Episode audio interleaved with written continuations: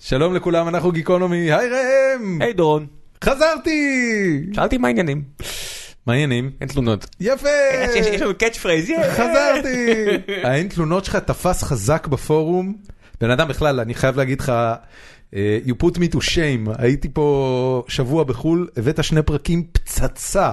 אתה יודע שנער אוצר, איך קוראים לפודקאסט שלהם? אה, ערך, אה, ערך מוסף? כן. הם פתחו עכשיו שתי פודקאסט, הם פתחו שתי פרקים באין תלונות. באמת? מה שלומך אין תלונות? לא עבר לי מעל הראש. קושי לי רבאק. כן. אנחנו- נסגור עניין, אתה רוצה שאני אתפוס מילה עם תבורי? אתה רוצה שאנחנו נקדיש פרק לעליית הריבית?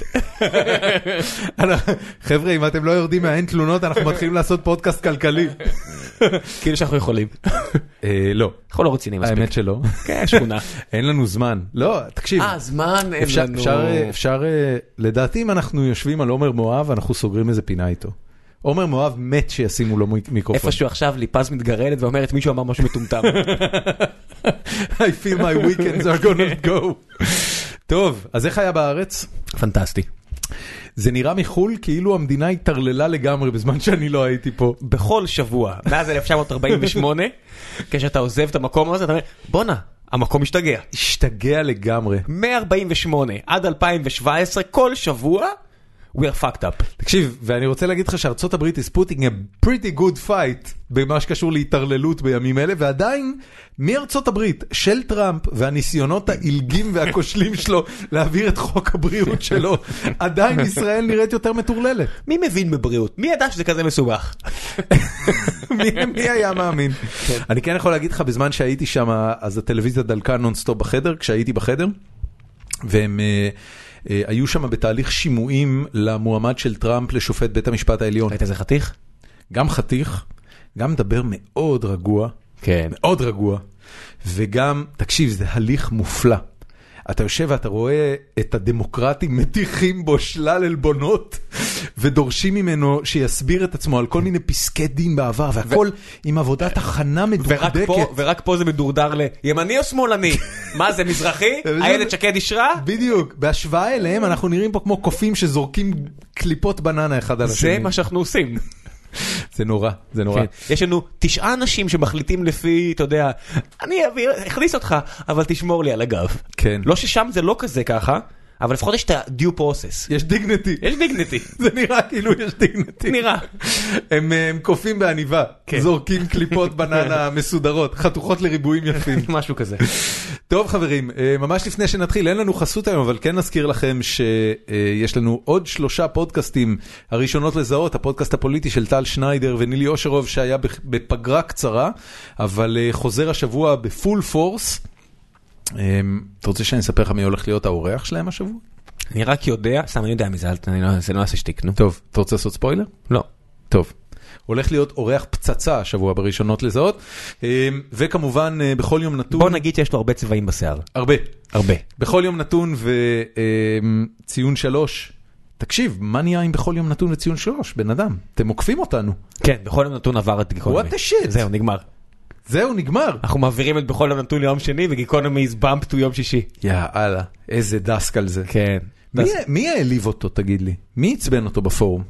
אני לא יכול להגיד לך. אה, זה לא בפורום. היה איזה פוסט, מישהו טען שהוא... עורך של אתר כלשהו. God damn it, האנשים האלה, הם לא יודעים אם יש להם עסק? הם בינוניים מאוד בעבודתם. הבנתי. חברים, האורחת שלנו היום היא אורטל בן דיין המופלאה. אה, אורטל היא אה, אשת אופנה, מעצבת אופנה. וחוץ מזה היא גם אה, אה, פובליציסטית, כן. דעתנית, אה, בוגרת סוציולוגיה והאח גדול, שזה שני ניגודים, אבל בעצם אותו דבר. והיה לנו, זה גם הפרק הכי ארוך שאי פעם הקלטנו, וגם היה לנו כיף גדול מאוד לדבר איתה. שתהיה לכם האזנה נעימה.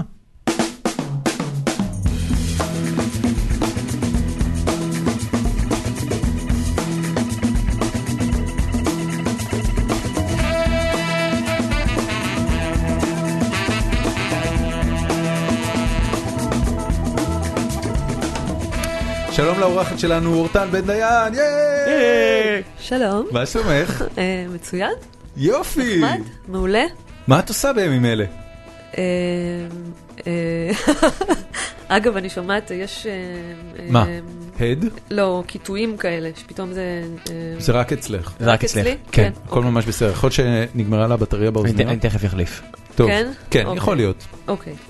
אה, מה אני עושה? ב... אני עושה כל מיני דברים. אה, אני חושבת שאחד הקשיים שלי זה להגדיר מה, מה אני עושה. אל תגדירי, רגע. סתם תספרי. אבל יש לי חנות אה, בגדים, ש... אבל זה לא שאני עושה כרגע, יש לי אותה כמה שנים. כמה שנים? חמש שנים, nice. כן. איך הולך? הולך נחמד, אבל זה... פעם יותר נחמד, פעם פחות נחמד. אבל זה retail בארץ ישראל. משהו כזה. תגידי, העניין הזה של... אה, את- את בן אדם מאוד אה, אה, דעתן ופוליטי. נכון. ו- אז אני עושה ו- גם דברים כאלה. אז אני... אני אני רוצה כן. רק לשאול בעניין הזה, האם גם בעולם מקובל הז'אנר של השילוב בין אופנה לפוליטיקה בצורה כזאת? לא.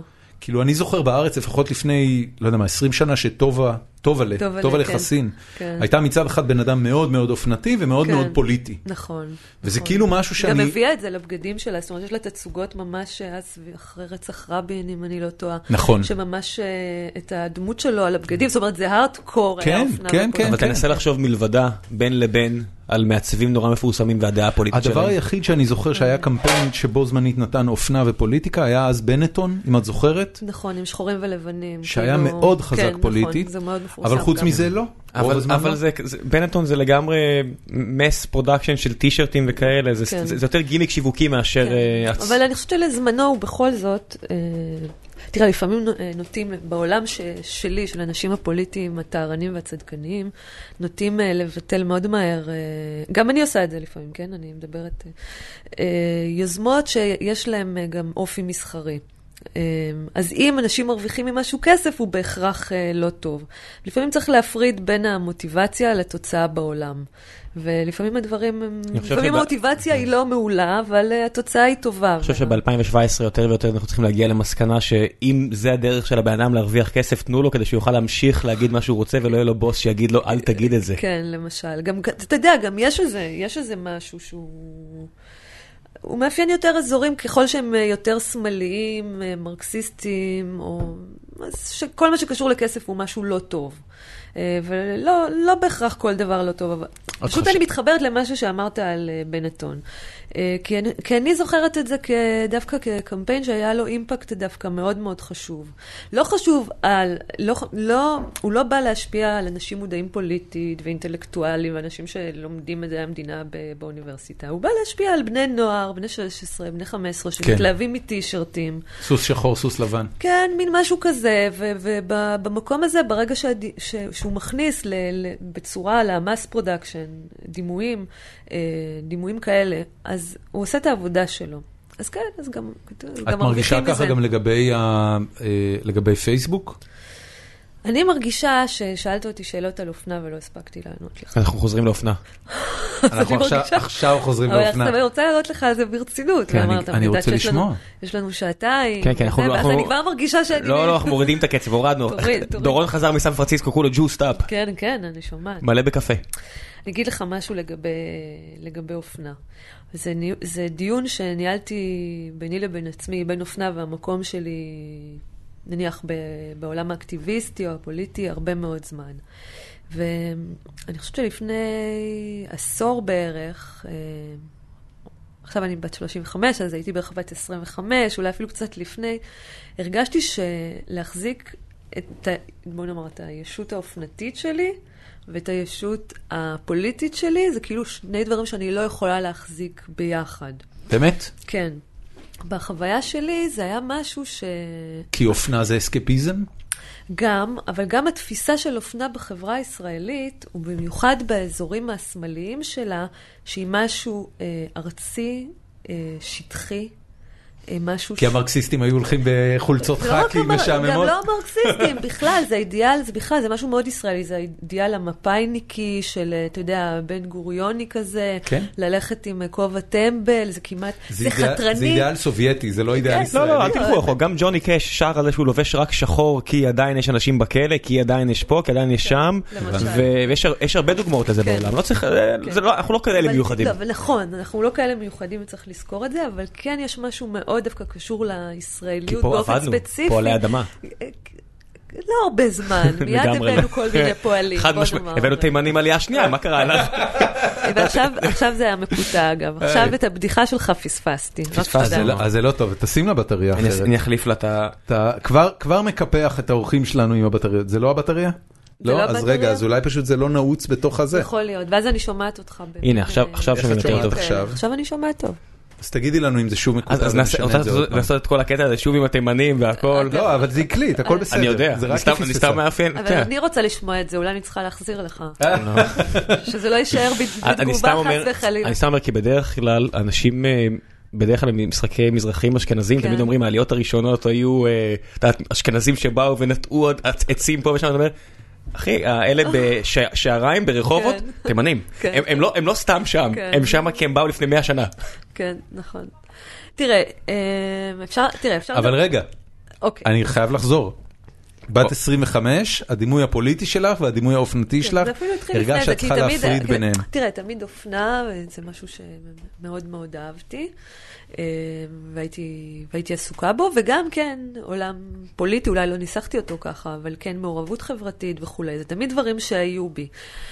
זה דברים שעניינו אותי, וכאילו זה, זה נתפס, הבנתי שזה נתפס מבחוץ, ואפילו אצלי כשני דברים ש, שעומדים באיזשהו קונפליקט. אבל אני אתן לך איפה דוגמה. גדלת? בקריית שמונה.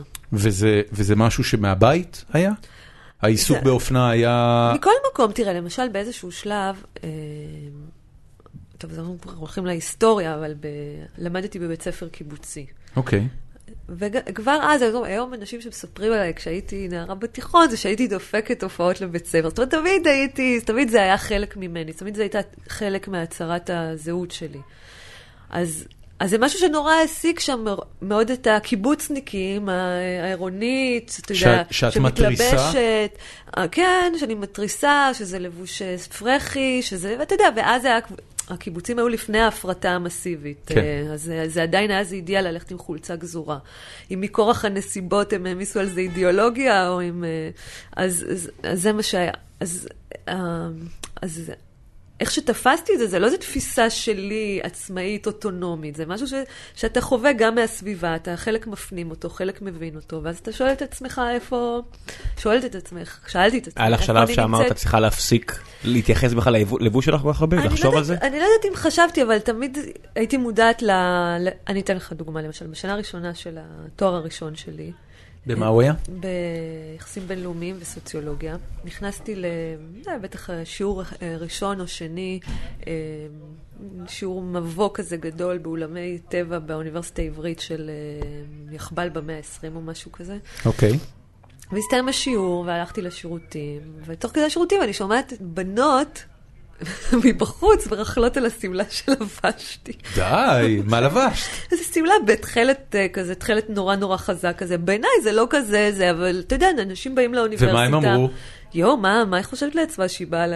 שהיא באה ל... לש- לשיעור עם אה, שמלה כזו בצבע כזה זועק? משהו כזה. זה היה כאילו נורא... ואיך זה נרשם אצלך? כ- כעלבון או כקנאה או מה? אני לא יודעת אם כעלבון, אבל כאילו, הבנתי שזה זה, זה משהו שמסמן אותי באיזושהי צורה חריגה.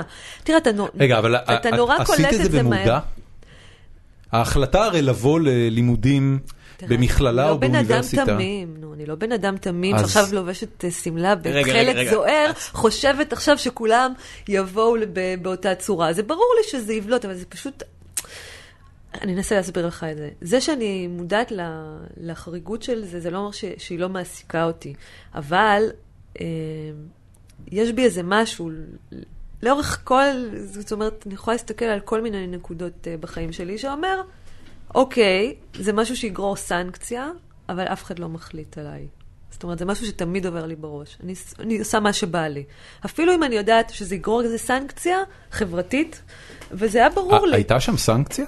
זה בסוציולוגיה, אנחנו קוראים לזה סנקציה חברתית. זה, okay. לא, אוקיי. זה, זה לא איזה סנקציה, שלחו אותי לכלא, או נתנו לי לא, דוח. אבל זה לא... זה זה מושג לא... סוציולוגי, סנקציה חברתית, זה, זה, זה, זה, זה יכול להיות מבט, או איזשהו ריחול מאחורי הגב. מה זה או... המקבילה למישהו- שמישהו יבוא מחויית לשיעור במדעי המחשב א', אני יודע מה? כן, יבוא כזה, אתה יודע, כולו עף על עצמו עם... אה, המעיל של אובמה? כן, עם הג'קט של משהו אובמה? כזה, ואז כולם מסתכלים עליו כזה, מה, מה, מה הוא חשב כן, את זה אני לעצמו?" יכול לדמיין. את זה אני יכול כן. לדמיין, מישהו שאומר כאילו, מה נסגר איתך? כן, משהו כזה. תראה, גם אגב, יש הרבה הבדלים בין האוניברסיטה העברית לאוניברסיטה בתל אביב, זה כל מיני דק- דקויות. אז בתל אביב זו אוניברסיטה יותר אה, כזאת היא אופנתית, אנשים כזה יותר משוחררים. באוניברסיטה העב- העברית זה מקום אפור. זה, גם- זה מדעי החברה והרוח כזה, אתה יודע, כאילו... אה, מה, מה? לא, אני סבבה. מה אתה עושה? לא משנה. אנשים. אה, אנשים, אה, אתה יודע, אנשים, זה כאילו, זה כמעט גבורה לבוא אה, בצורה מרושל. צבעונית? לא, מרושל. זאת אה, אומרת, זה כמעט אוקיי. חתרני. זאת אומרת, אתה יודע, מרצים אה, באים עם מכנסי שלושת רבעי וחולצה מאורה. זה מרצה באוניברסיטה העברית. בגדול, זה כן, זה סטריאוטיפ. כן. ובתל אביב הם מרשים לעצמם יותר להשקיע. אני. מדברת אפילו על המרצים. אז, ו, ובעברית יש משהו מאוד מאוד כזה אפור. אה, עכשיו, זה בשכנות לבצלאל, אז הרבה פעמים שואלים אותי, מה את מבצלאל? כאילו, כאילו, כאילו בעצם, את, את, לא במק... את נראית לא מהמקום שלה. אה, זה נורא בהתחלה, אחרי זה, אני אומרת את זה גם ל- לנשים שהן לקוחות בחנות שלי, שהן אומרות, וואי, זה כל כך יפה, אבל אני לא אעז, אני לא אבל אוהבת מה אני אעשה עם זה? אני, לא אוהבת למשוך תשומת לב. לא, פעם, פעמיים את מרגישה ככה, ואנשים פשוט מת, מתרגלים אלייך. את, את מתרגלים לזה, את, את קובעת לעצמך איך את uh, רוצה הבגדים שאת. מוכרת, את, את בכוונה אה, רוצה שהם יהיו כאלה שימשכו תשומת לב? אני, אני בוחרת רק דברים שאני, שהם הטעם שלי, ובדרך כלל זה... למשוך תשומת לב. זה לא, מה זה למשוך תשומת לב? זה, זה, אני לא מגדירה את זה ככה, הם בדרך כלל דברים אה, מאוד אה, מובהקים. זאת אומרת, דברים שהם הולכים עד הסוף עם מה שהם. זאת אומרת, אם זה, אם זה משהו עם הדפס, אז זה, הדפס, הוא חזק, הוא, הוא, מסיבי, אתה מבין? כן. הוא, הוא, הוא לא כזה חצי, היום יש כזה, אה, הטרנד האתני.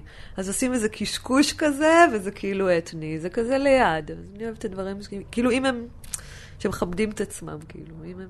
אני קום יותר מילפו. הולכים על- זה- כן, אני לא אוהבת כל כך אותם, אבל... לא, לא התכוונתי אליהם כן, כמותג. בתור הביטוי. כן, כן. שיהיה זה כמו שצריך. זה גם דברים שיש בהם איזושהי אמירה, ואם הם אומרים משהו, אז הם אומרים את זה בצורה אמירה. פוליטית או אמירה אסתטית? אסתטית. כל דבר צריך להיות פוליטי, גם את צריכה אז לדכא את החיים עד הסוף. אז אני לא יודע, אני שואל, מתי- יודע, מתי- מתי אמירה העניין... אה, אסתטית, אמירה אסתטית. אני רגע, אני אחזור קודם ל... כן, בשמחה. אז... אה, אני אני הולך לעשות משהו, אה, אני לא יודע אם את שומעת את זה, אבל אני כל הזמן שומע רעשים מבחוץ. תסגור את החלון. אז אני, אם לא אכפת לכם, אני אסגור את החלון כן. פשוט. אז היא תמשיך ואתה תסגור את ה... יופי. אוקיי, אז אני פה. אז כל זה כדי להסביר לכם למה הרגשתי שאני לא, שאני לא יכולה להחזיק את זה ביחד. זאת אומרת, מה זה לא יכולה להחזיק את זה ביחד? כאילו, אנשים מוצאים את זה כדבר והיפוכו, ואנשים נוטים לזלזל, אה, לזלזל, או... זה, זה מאוד נכון לחברה הישראלית, אבל זה נכון במיוחד אה, מצד אה, גברים כלפי נשים, ואם כבר כלפ, מגברים אשכנזים כלפי נשים מזרחיות, אבל גם מגברים אשכנזים כלפי נשים אשכנזיות. זאת אומרת, זה בכמה רבדים.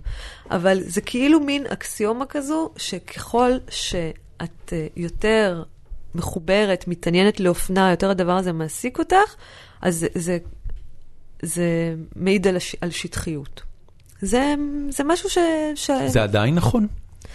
אה, אני מקווה שזה יודעת, פחות לפני, לפני נכון. שבועיים היה אה, ריב מאוד גדול בכנסת על הכתפיים החשופות של סתיו שפיר. כן, אה, כן, וזה היה ריב אופנתי מצד אחד ומאוד פוליטי מצד שני. כן. זה לא ואני היה... לא, אני לא חשבתי שהיה שם זה לא היה ריב עניין... אופנתי, זה זה לא היה- היה ריב אופנתי? לא, זה היה עניין מגדרי לחלוטין. אני חושב שזה באמת עניין של מזרח וכאילו מזרחים אשכנזים? כי אני- גם. אם אני אגיע גם. לבן- לבן תחומי, אני מניח שיהיה ייצוג הולם לנשים אשכנזיות, והם כולם השקיעו בטח, שוב, בסבירות גבוהה, מאוד בלבושן. כן.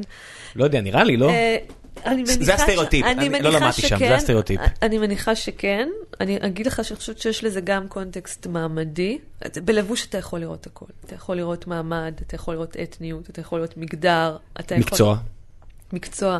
זאת אומרת, לבוש הוא, הוא אחד ה...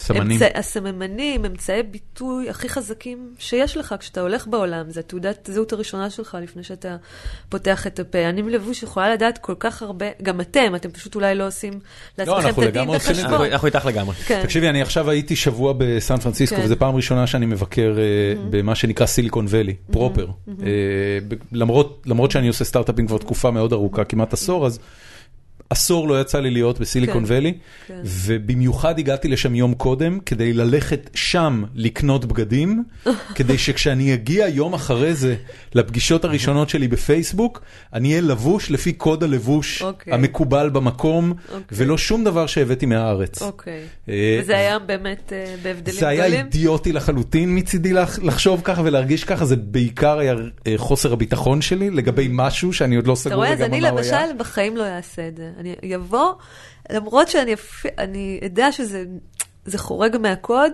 אני אבוא איך שבא לי. אז, פשוט. אז קודם כל זה מאוד מגניב. אני, אני תוהה אם זה לא... אה, יש לזה מחירים גם. יש לזה יתרונות, יש לזה אה, מחירים. אני, אני תוהה אם זה לא משהו שאישה יכולה להרשות לעצמה לעשות, ואולי גברים אה, במקצועות מאוד ספציפיים לא יכולים. כן?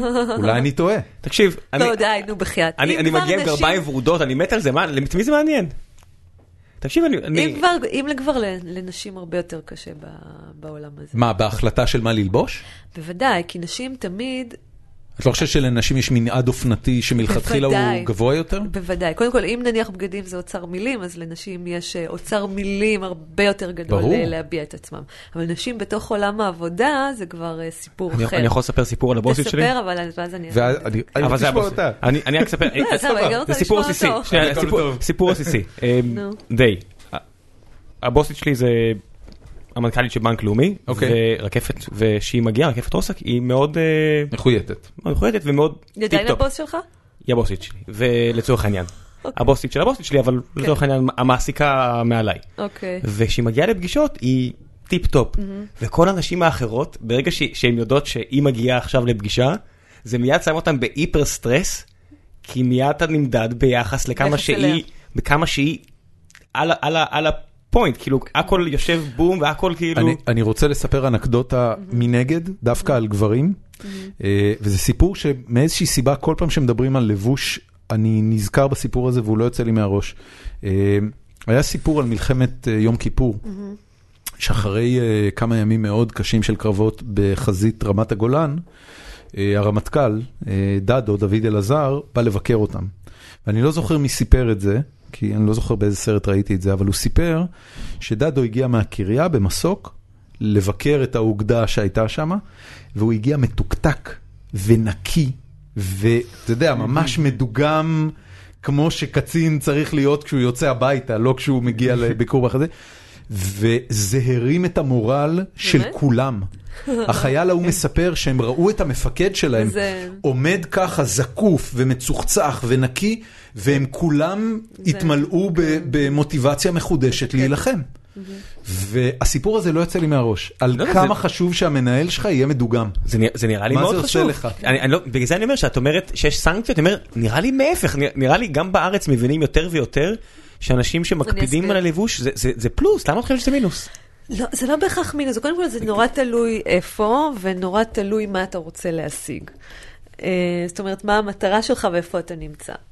תראה, נשים בתוך עולם עבודה, שלמשל בתוך תחומים שנחשבים מאוד גבריים, שרוצות להשתלב בתחומים שנחשבים מסורתית למאוד גבריים, אם זה בכנסת, אם זה ב...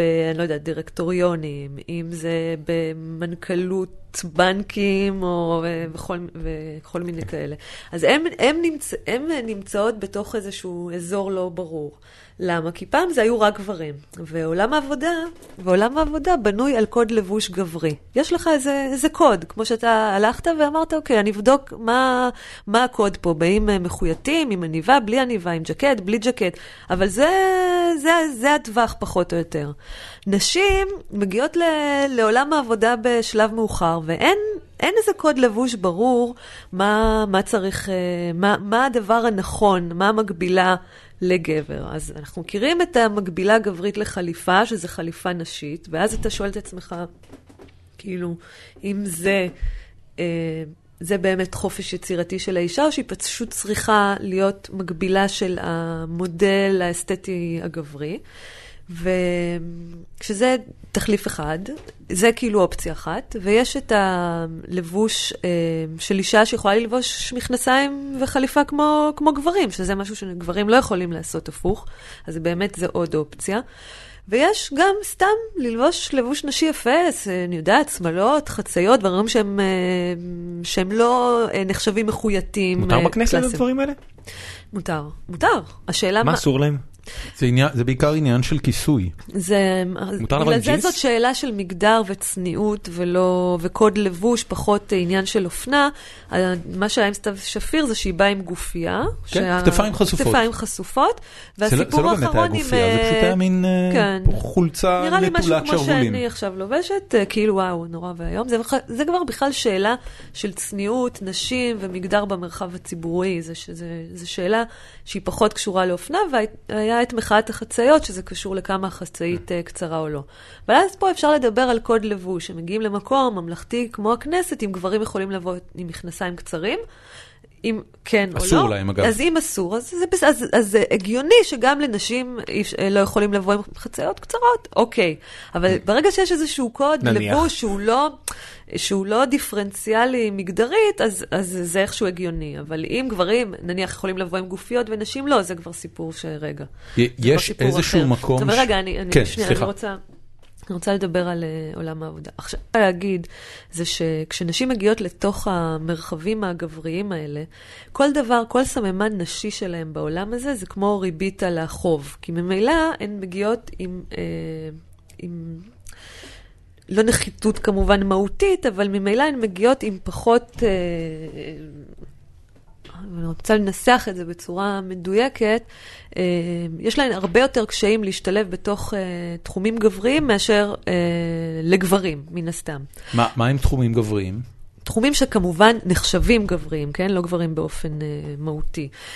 למשל, בהנהלה של, אה, בתחומי הנהלה כמו של בנקים, מוסדות ממלכתיים. פורצ'ן 500, הרוב המוחלט של הדירקטורים ושל המנכ"לים זה אה, גברים. למשל, למשל אוקיי. תחומים כאלה.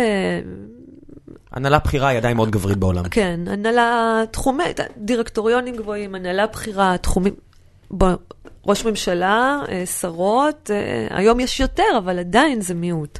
וזה תחומים שלנשים, נשים צריכות עדיין לפלס את אה, דרכן בתוך המקומות האלה. אין לנו כל כך finance בארץ, אבל אם תחשוב על וול סטריט, זה לגמרי, אתה יודע, כל מה ש-investment כן. banking, זה חלק ענק כן. ממנהטן הרי. כן. וזה בדיוק זה.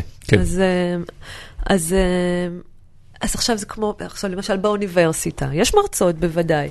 אז יש, יש, את, יש נשים שהבחירה שלהן, אולי זה נכון אפילו יותר לדור הפמיניסטי הקודם, זה להעלים בעין סממנים של נשיות.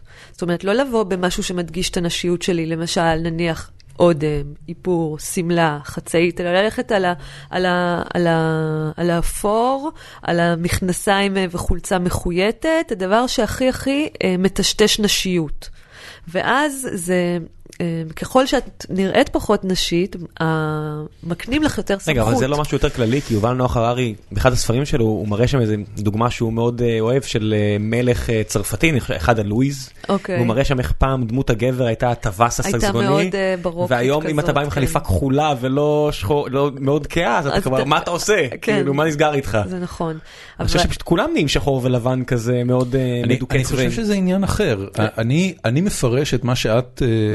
מה שאת קוראת לו אה, האלמנטים, נגיד הצבעוניים יותר, למרות שזה לא בדיוק צבעוניים, אבל, אבל זה כאילו אה, ססגוניים יותר. זה לא, אתה יודע, זה תמיד באופן, יחסי, מה זה נכון, ססגוני. אבל, אבל מה שאת מדברת עליו באותה, באותו ריסון נשי, כן. אני מסתכל עליו ואני אומר, אוקיי, יש פה איזו סיטואציה שנשים, זה בסדר. זה הקולה שלי. חברים, כן, אורטל אוהבת קולה. הגענו לפה, היא ביקשה כוס קפה ובקבוק קולה.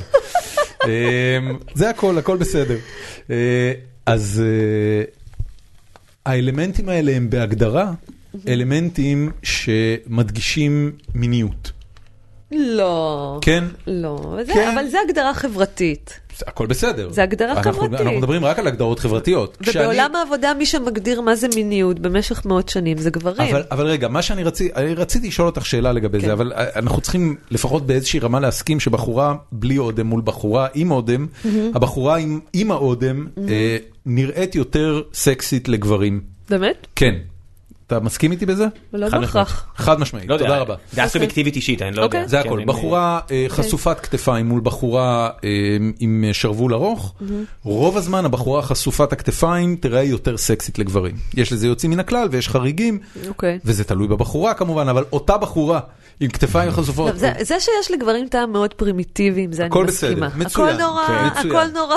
לפני שהגעת לפה, פליתי לו קיני מהראש, כן, והוא כאילו כן, לא, על מה- כן. מה, אתה תוציא מהראש שלי, אני אבל זה נהם- מה היה. אני נהמתי להנאתי. כן, הוא נאם בגרגורים. אה, עכשיו, כן, הוא מאוד, זה- זה אני- הטעם אני הגברי רוצה- בזה נורא נורא פשוט, כמה שיותר חשוף, כמה שיותר קטן, לא מתוחכם. כן, לא. ציצי עדיף על אה, היעדר כן, ציצי, שפתיים. עם ליפסטיק יותר. טוב משפתיים. אוקיי, נניח, האם- אני זורמת האם איתך. יש נניח. לזה אה, מקבילה? אני אגב, למה שהרגע תיארנו, אה, אני בא מהרבה מאוד רקע של עיצוב משחקים, וקוראים לזה סולמות אסתטיים. מה זאת אומרת סולמות. אסתטיים? זאת אומרת שבמשחקים את מתקשרת דברים באמצעות צבע וצורה. אה, ויש לנו סולמות אסתטיים מוסכמים, למשל, בגלל, בגלל העניין של אולימפיאדות, יש אצלנו הסכמה ברורה שזהב יותר טוב מכסף, וכסף יותר טוב מערד. אגב, כן. גם, אה, כן. גם כלכלית, זהב כן. היא מתכת יותר נדירה. כן. אז יש לנו יש. סולמות אסתטיים ברורים בראש. אוקיי. ומה שאני רוצה לשאול אותך, האם יש איזשהו סולם אסתטי בקרב נשים, שאת תגידי לעצמך, אם גבר יבוא ככה לעבודה, זה ייחשב ללא מקובל. זאת אומרת, אם גבר למשל יבוא עם בגדים צמודים מדי, שמבליטים לו את החבילה, זה יהיה לא הולם. בטח. אז, אז אם זאת הסיטואציה, למה? זה לא לא, לא הקריטריון? שזה ספציפית, אה. אני אומרת שיש... מה, מה זה ככה אגב? בואי, בואי רגע אני אשאל. מה, נורא ת- מה ייחשב לסולם האסתטי בלבוש גברי, שנע על הסקאלה שבין שמרני ל, אני ללא רוצה, מקובל? אני רוצה, אני, אני חושבת, אני, זה נושא מעניין, אני, אני אענה לך, אני רק חושבת שאתה מפרש את מה שרציתי להגיד למקום קצת אחר. גם, גם לגברים יש חוקים. מה, מה נכון להם ללבוש או לא נכון להם ללבוש. אוקיי. זה, זה ברור, אין פה שאלה.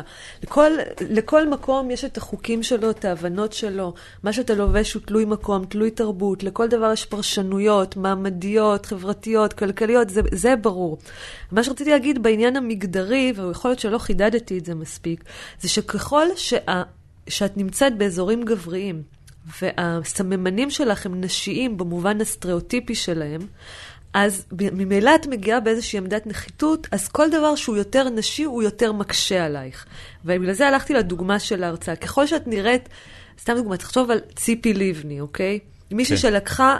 אה, אה, אולי לקראת הבחירות האחרונות קצת פחות, אבל הפרויקט שלה היה לטשטש את הנשיות, להראות שהיא יותר ביטחונית. אולי ש- זה לא את הנשיות, אלא את המיניות.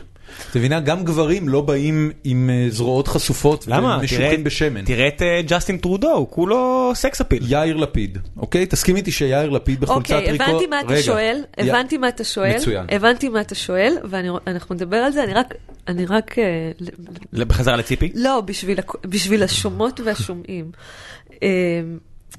הטשטוש של, הרציונל שלה, ותאמין לי שזה דברים שהעצות שנתנו לאנשי יחסי ציבור, ואם הייתה שואלת אותי כסוציולוגית או זה, גם, גם אני הייתי אומרת את זה. אה, כשאתה, יש את אורלי לוי שהיא מודל נשי קלאסי, בקלאסי אתה יודע, במרכאות, ואת ציפי לבני כמודל אה, אה, שמטשטש נשיות, גם במרכאות, כי ב, כאילו מתוך, אני אגיד לך ש, שיש הרבה סוגים של נשיות, ועל הסקאלה הזו גם הנשיות שציפי לבני מציגה ושאורלי לוי מציגה, הן כולן, גם זה נשי וגם זה נשי. זה שיש לנו סטריאוטיפ אחד נשי, זה לא אומר שהוא הוא הנכון.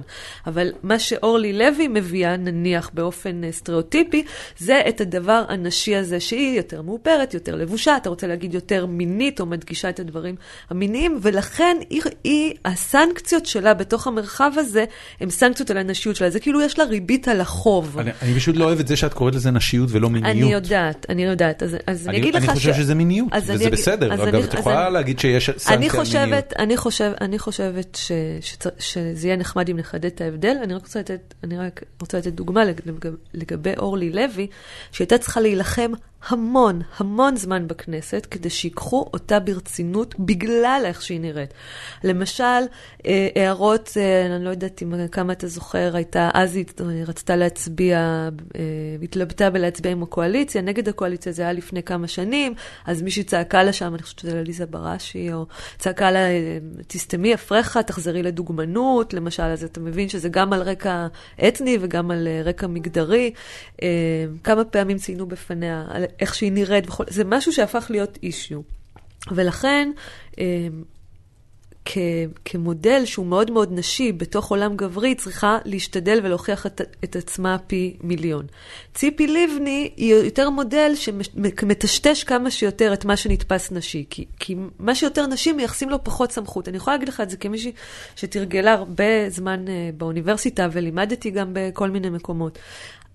סטודנטים מייחסים יותר סמכות לגבר, אה, ולא משנה אם הוא יבוא מחויט בחליפה, או זרוק כמו, לא יודעת מה, קיבוצניק, עוד פעם נכון. בסטריאוטיפ, יחסו לו יותר סמכות.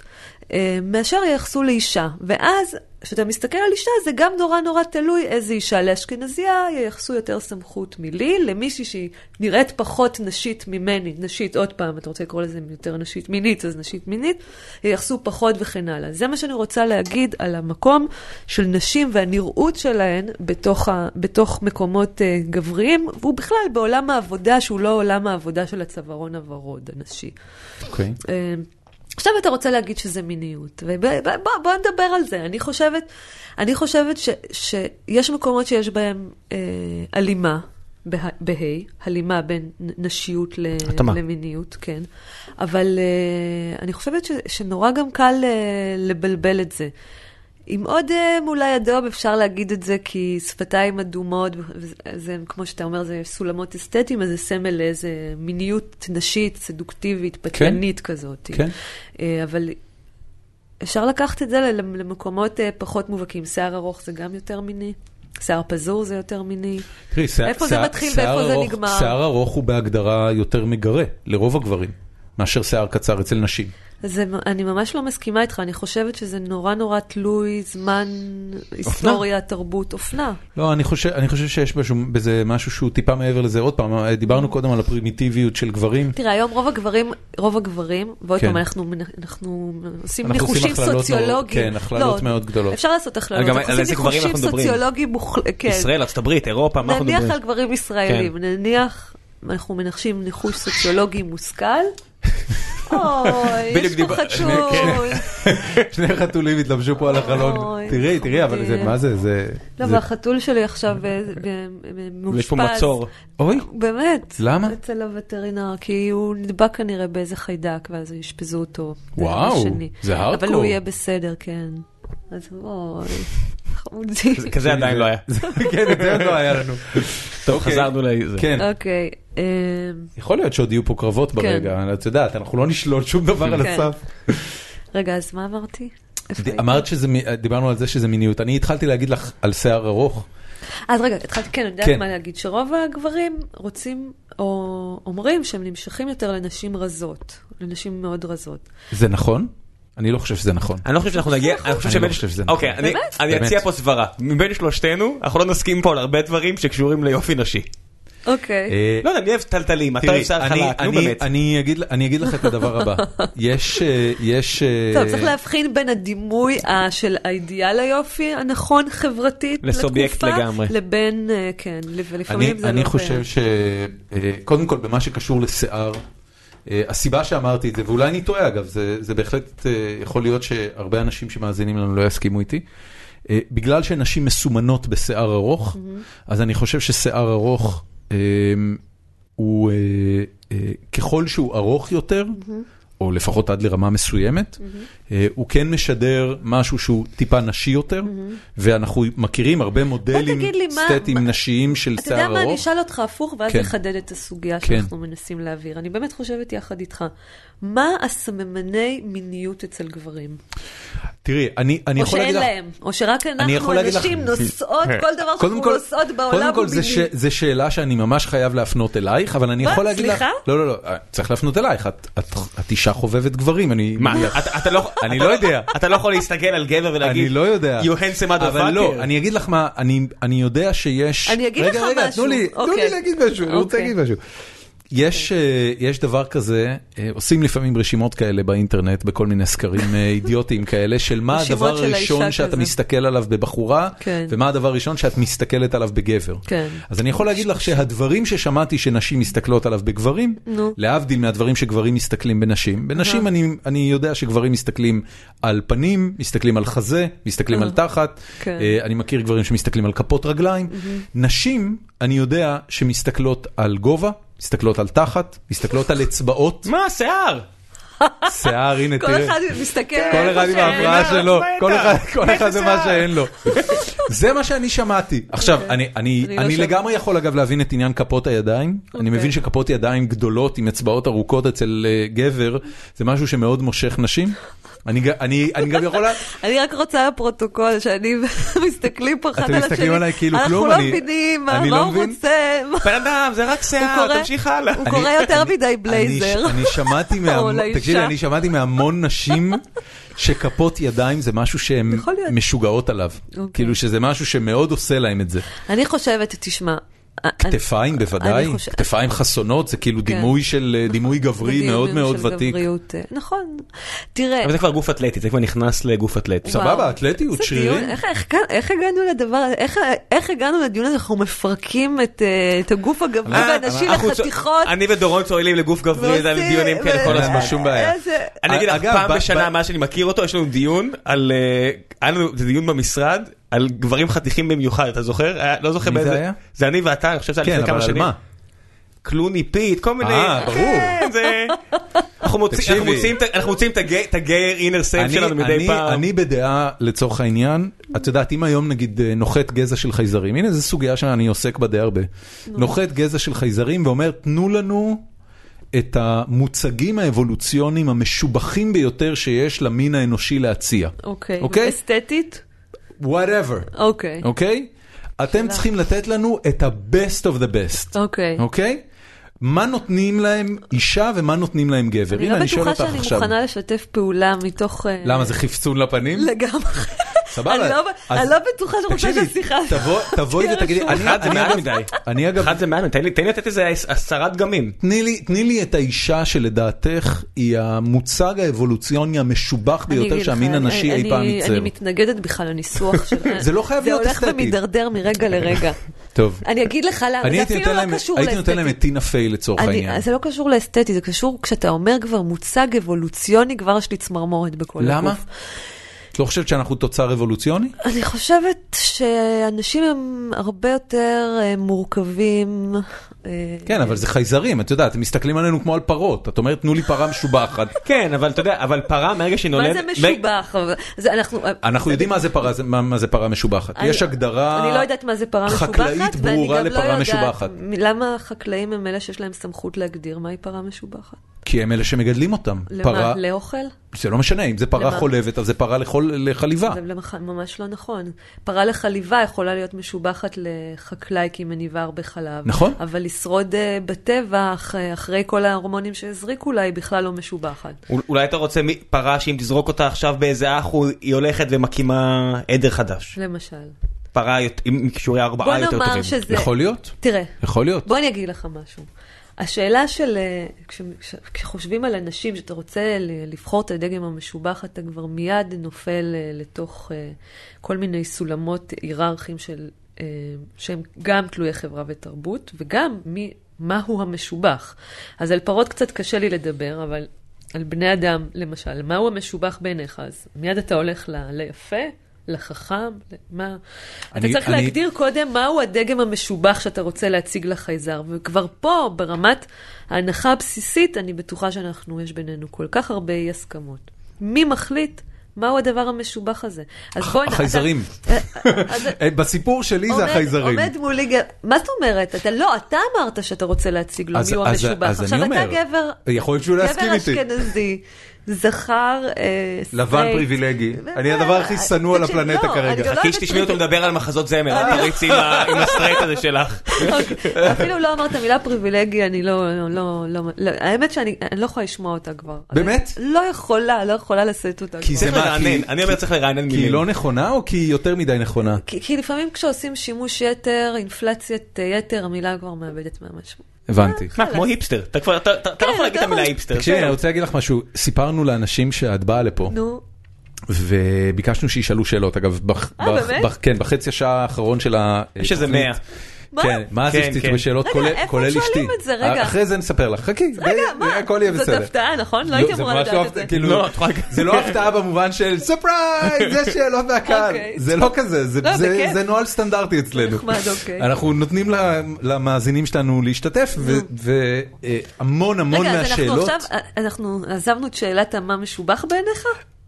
אני אני יודע מה משובח בעיניי, אני רציתי לשמוע מה שלך ואת סירבת, כאילו את אמרת I don't play the game, אז לא, לא צריך לעבור אוקיי, הלאה. אוקיי. זה בסדר אגב לא לשחק את המשחק, כן. זה- זה, אתה יודע, החייזרים לא ייעלבו, הם יאכלו- הם יאכלו את כולנו ויעשו... אני רציתי להעביר נקודה שגם, שגם המשובח זה משהו שהוא, שהוא נתון אה, לדיון ולא תמצא עליו הסכמה לא תרבותית, לא חברתית, אה, לא חובקת חברתית ולא אוניברסלית. מה זה משהו אני, משובח? אני, אני, ר- אני רוצה להאמין, את יודעת, אה, בדיוק, בדיוק השבוע, אני יכולה לנחש מה משובח בעיני איזה ארכיטיפ אה, של אדם מערבי. אז הוא הכי יפה, עם ה-IQ הכי, הכי גבוה, הכי מצליח, עם הכי הרבה כסף, אני לא יודעת מה, אני מניחה. אני לא חושב שיש אפילו. הלימה בין שלושת אלה. כן. אני אני לא, אני לא סגור על עניין הכסף, אבל אני, אני... אבל חוש הומור כן? כשאתה בוחר את טינה פיי, אתה מצפה שהחייזרים יסתכלו על לא, רוק טינה שלושים. טינה פיי זה בגלל אינטליגנציה. אבל מה זה אינטליגנציה זה דבר כזה, אתה יודע, אם מישהו נגיד טוב במדעי המחשב, יכול להיות שהחייזרים אומרים, אנחנו יושבים בכלל בביולוגיה. אני לא אני לא עף על ה... על ה- על אז ה- רגע, אם הוא טוב במדעי המחשב, טובה. אבל הוא תת אבל, אינטלקטואל, אבל, או, משעמם, הנה, אז מה עדיף? את מבינה, מעדיף אינטלקטואל, מעדיף איש רנסאנס עם שער רוח, מה- מה- או איש שיודע מה לפצח שטוב אה, במשחק נוסחאות. החייזרים, מה שטוב במשחק החייזרים שהוא מעלה בדיוק את הדיון הזה. זאת אומרת, את באה ואומרת לעצמך, נניח שמגיע לפה אה, גזע שונה לגמרי, ציוויליזציה זרה, ממקום אחר לגמרי ביקום.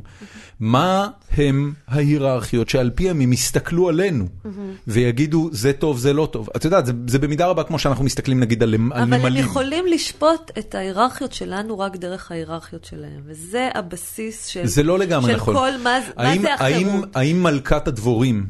יש בינינו הסכמה שבהיררכיה של הדבורים היא הכי גבוה, או שלא? אם אתה עושה השוואות, אם אתה חושב שאפשר לנהל את אותו דיון על חיות ובני אדם, אז- בוודאי שכן. אה, לא, לא. אני חושב שכן. אני לא חושבת. טוב, כי- אז לא. כי בטבע יש דברים, יש, בטבע יש הרבה דברים שהם כן, מה שרציתי להגיד, מובהקים. מתוך כל השיחה הזאת, זה נו. שאת הרבה יותר מפויסת.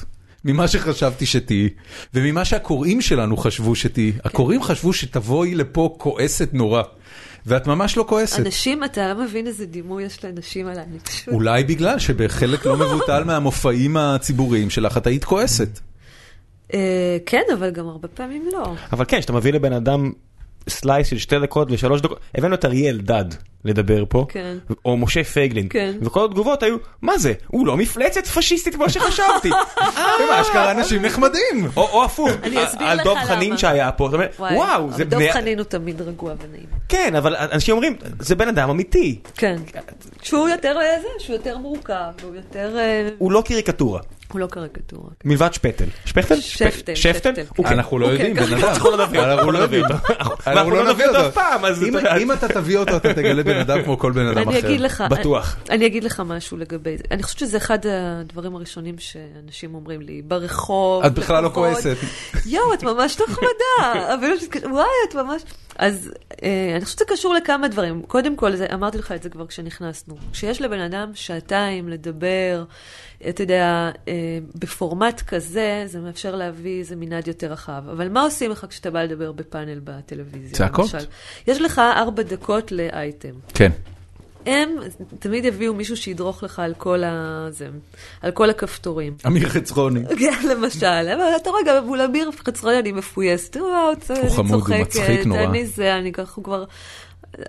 אבל, ותמיד זה סביב נושא שהוא מאוד מאוד uh, טעון, אז הבן אדם ההוא אומר משהו, אתה מתעצבן, הוא לא שומעים אותך, אתה מעלה את הקול וכן הלאה. עכשיו, באח הגדול, אז היו לי, היו לי מקרים שז, שזעמתי לרמת צרחות לדציבלים מטורפים.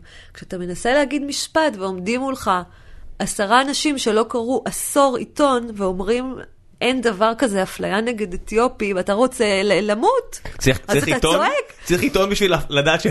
רגע, אבל את לא, את לא לא. מראש, את לא מראש מבינה, עכשיו אני יכולה גם להגיד לך עוד דבר, שאני כן יכולה גם, אתה, אתה יכול גם בקלות להכיר גם את הצד הזה שלי, אתה פשוט עוד לא הצלחת חכי. לטפס. על העצבים. חכי, כן. יש לנו עוד שעה ורבע. אני, אני, אני חייב לשאול אותך, את ראית הרי האח הגדול לפני שנכנסת, וזה גם אה, אחת השאלות ששאלו אותנו. ראיתי, ראיתי אה, לא המון, לא הייתי מאוד מאוד בקיאה. ראיתי, הייתה אה, את העונה הראשונה שראיתי יותר, אחרי זה פה ושם כזה, אבל לא, הייתי לא, מאוד... לא אה, ידעת שאת נכנסת למשהו שהוא בהגדרה אמ, ידעתי לאן אני נכנסת. מניפולציה? בוודאי, למה מה אני ילדה בת ארבע? אז, אז, אז על, מה, על מה מתעצבנים? אני לא מתעצבנת, אני חושבת שכל אלה שנכנסו לאח הגדול ואחרי זה בוכים, הם פשוט בכיינים. לא, את אומרת אבל אני שאת בוכה. עומדת מול אני עשרה בוכה. אנשים ש... אני לא בוכה, אני מתארת לך סיטואציה, אני אגיד לך משהו למה לגבי זה? הגדול. זה- זה- את אומרת, אוקיי, בהגדרה הביאו לי פה קבוצת אנשים שתעצבן אותי, כדי להוציא אותי המעצבנת, נכון. וגם הוציאו את כל הקטעים שאני לא מעוצבנת בהם. אני חושבת שהציגו- שהוציאו אותי גם וגם. אגב, אני אגיד לך משהו על האח הגדול, כן. שישמע לך לא פופולרי. יש איזה טרנד כזה של אנשים שיוצאים מהאח הגדול, אחרי שהם נכנסו, הם ידעו לאן הם נכנסים. אגב, גם החל מהעונה השלישית, ההפקה עושה עבודה מאוד מאוד טובה בלהסביר לאנשים לאן הם נכנסים, כי הם, אתה יודע, הם מלווים עכשיו, הם מחויבים באיזה תהליך אה, פסיכולוגי אה, לכל מתמודד וכולי. ורוב האנשים יודעים לאן הם באים, ורוב האנשים הם לא תינוקות בני יומם, והם יושבים וחותמים על חוזה, ומסבירים להם על מה הם חותמים, והרוב גם מתייעצים עם אה, עורך דין, והם יודעים שהם מוותרים כמעט באופן מוחלט על השליטה על הדימוי שלהם. זה ברור, אתה יודע לאן אתה נכנס. אלא אם כן אתה ילד בן 18 שלא יודעת, חי באיזה... זה עוד נסלח. ו... ואז הם יוצאים ולא הראו אותי מספיק, הראו אותי ככה, חתכו אותי ככה, עשו אותי ככה. בעיניי זה בכיינות. אני חושבת, באמת, אני, אני חושבת שבסופו של דבר אתה צריך לקחת איזושהי אחריות לאן אתה נכנס. אני לא אומרת שקשת והאח הגדול עכשיו הם איזה צדיקים, אבל, אבל אתה יודע, אתה נכנס ואתה יודע שאתה הולך, אתה עושה סוג של עסקה עם השטן. אתה עושה אותה. הם מחויבים לשורה התחתונה של רייטינג. יש את חוקי הז'אנר, אתה מכיר אותם, ואז אתה צריך להחליט, אנשים שהתייעצו אותי אם להיכנס לאח הגדול או לא להיכנס לאח הגדול, קודם כל תשאלו את עצמכם מה אתם רוצים. מה אתם רוצים להשיג? אם אתם רוצים להתפרסם, שכחו מזה. תחזיקו חודש, חודשיים במדורי הרכילות. אם אין לכם משהו באמת להציע לעולם, לא תתפרסמו מזה. תראו כמה עונות יש, את מי זוכרים? את אלירז, הוא היחיד שנכנס לתזה. אם אתם רוצים להתפרסם, לא תתפרסמו. אתם רוצים דירה? יש לכם סיכוי 1 ל-14, זה מה שזה, תיכנסו, תנסו את הדירה. אבל אנשים נכנסים שם, פשוט, רוב האנשים נכנסים נורא מגלומנים, נורא חושבים שעכשיו הם אה, יכבשו את העולם. אה, למה את נכנסת? אני נכנס, תראה, קודם כל, שזה שלוש שנים. אף אחד לא עשה לך את השיחה הזו לפני? ביקש- ביקשו ממני להיכנס. לא, אני יודעת... שלוש שנים ביקשו ממך להיכנס? כל פעם הזמינו אותי ולא רציתי, כן. וואו. מה, יש אנשים שזה העבודה שלהם, תחשוב כן, שיש אנשים כן, שהם רוצים להכניס. פנימה, כן. מתאימים להם לאיזושהי משבצת, אז הם יציקו להם עד שהם מה- יסכימו. מה בסוף שכנע אותך? אה, אני חושבת שזה פשוט היה בטיימינג כזה שגם קצת הייתי משועממת, ורציתי איזו חוויה שתטרוף קצת את הקלפים בחיים. אה, הרגשתי ש... הייתה לי איזו חוויה של מיצוי בעולם הווירטואלי, הפייסבוקי. הרגשתי, אני זוכרת את זה נורא חזק, שהרגשתי שהגעתי לקצה גבול ההשפעה שאני יכולה כבר להשפיע ולהביא את התפיסות, העמדות שלי בפייסבוק, זו תחושה כזאת. אה, כסף ששילמו לי, ו- והציעו לי והייתי מאוד אה, זקוקה לו. זה היה אחרי או לפני הבחורה עם הטבעונות? היינו באותה עונה, אוקיי, אז אחרי זה כן אנשים ראו שכן אפשר להשפיע. נכון? אבל לא אנחנו היינו. באותה עונה. אוקיי, אז זה לא farfetch לא, בטח. שאפשר, בטח שאפשר להשפיע. אבל זה לא, אבל, אבל זה ברור ש... קשת וזה לא, לא, לא מ- מביאים עכשיו פה פלטפורמה להשפיע אותם, זה לא מעניין. הם רוצים להביא דמויות שיביאו רייטינג. אם הן מביאות אג'נדות, לא מביאות אג'נדות. גם פייסבוק זה- טרלול, זה- לא מביאות טרלול. אותו דבר. כן. בדיוק. אז זה- זה לא- אף אחד לא פה, לא צריך להיתמם, וגם, אתה יודע, יורם אה, זק, שהוא אה, האח הגדול לא מזמן... אה, נכנסתי שם לאיזה שעה, לסינכרון כן, עם בית אלדד כזה, יניב. עם אלדד יניב מול שרון גל. אז אה, אמרו לי שם אנשים מההפקה, וגם יורם, זה חשוב לתת לו קונטרה. אמרתי לו, "יא, יורם, כפרה, בחייאת, כאילו, אה, זה קונטרה, כאילו, חשוב לתת קונטרה. חשוב לכם התוכנית, אני מאוד אוהבת את יורם. חשוב לכם התוכנית, לך חשוב הרייטינג, אם היה חשוב לכם זה, גם לא היית מכניס אותו מלכתחילה, לי חשוב להגיד, אתה תנצל אותי. אנחנו יודעים מה, יש פה עסקה, כולם מבינים את העסקה. יש פה עסקה, ואם אתה לא ילד בן ארבע מיתמם, אתה מבין את, ה, את העסקה. אז ידעתי לאן אני נכנסת, אני לא חשבתי שאני אחזיק אה, יותר משבוע. זאת אומרת, אני לא חשבתי ש... בקטע שיוציאו אותך או בקטע שאת תצאי מעצמך? לא, שיוציאו אותי. הבנתי. אני זוכרת, אני אמרתי לירון, אם אתה חושב כאילו שאני אחזיק, גג שבועיים אני נותנת לעצמי. כי, כי אני כן, אני בן אדם שהתבטא קודם, שהתראיין קודם, אני יודעת איך מגיבים לשמאלנים, אני יודעת איך מגיבים לפמיניסטיות. ידעתי, אני גם אומרת, את לא יכולה להביע דעות ועמדות לא קונסנזואליות, ואז להזדעזע שמזדעזעים. ברור לי שאני באה ומביאה עמדות שלהרבה מהציבור קשה איתן. אז כאילו, מה יש על לי מה- להיות על מה מופתעת? קיבלת את התגובות הכי קשות? מה יש לי להיות מופתעת שאנשים, שאנשים קשה להם?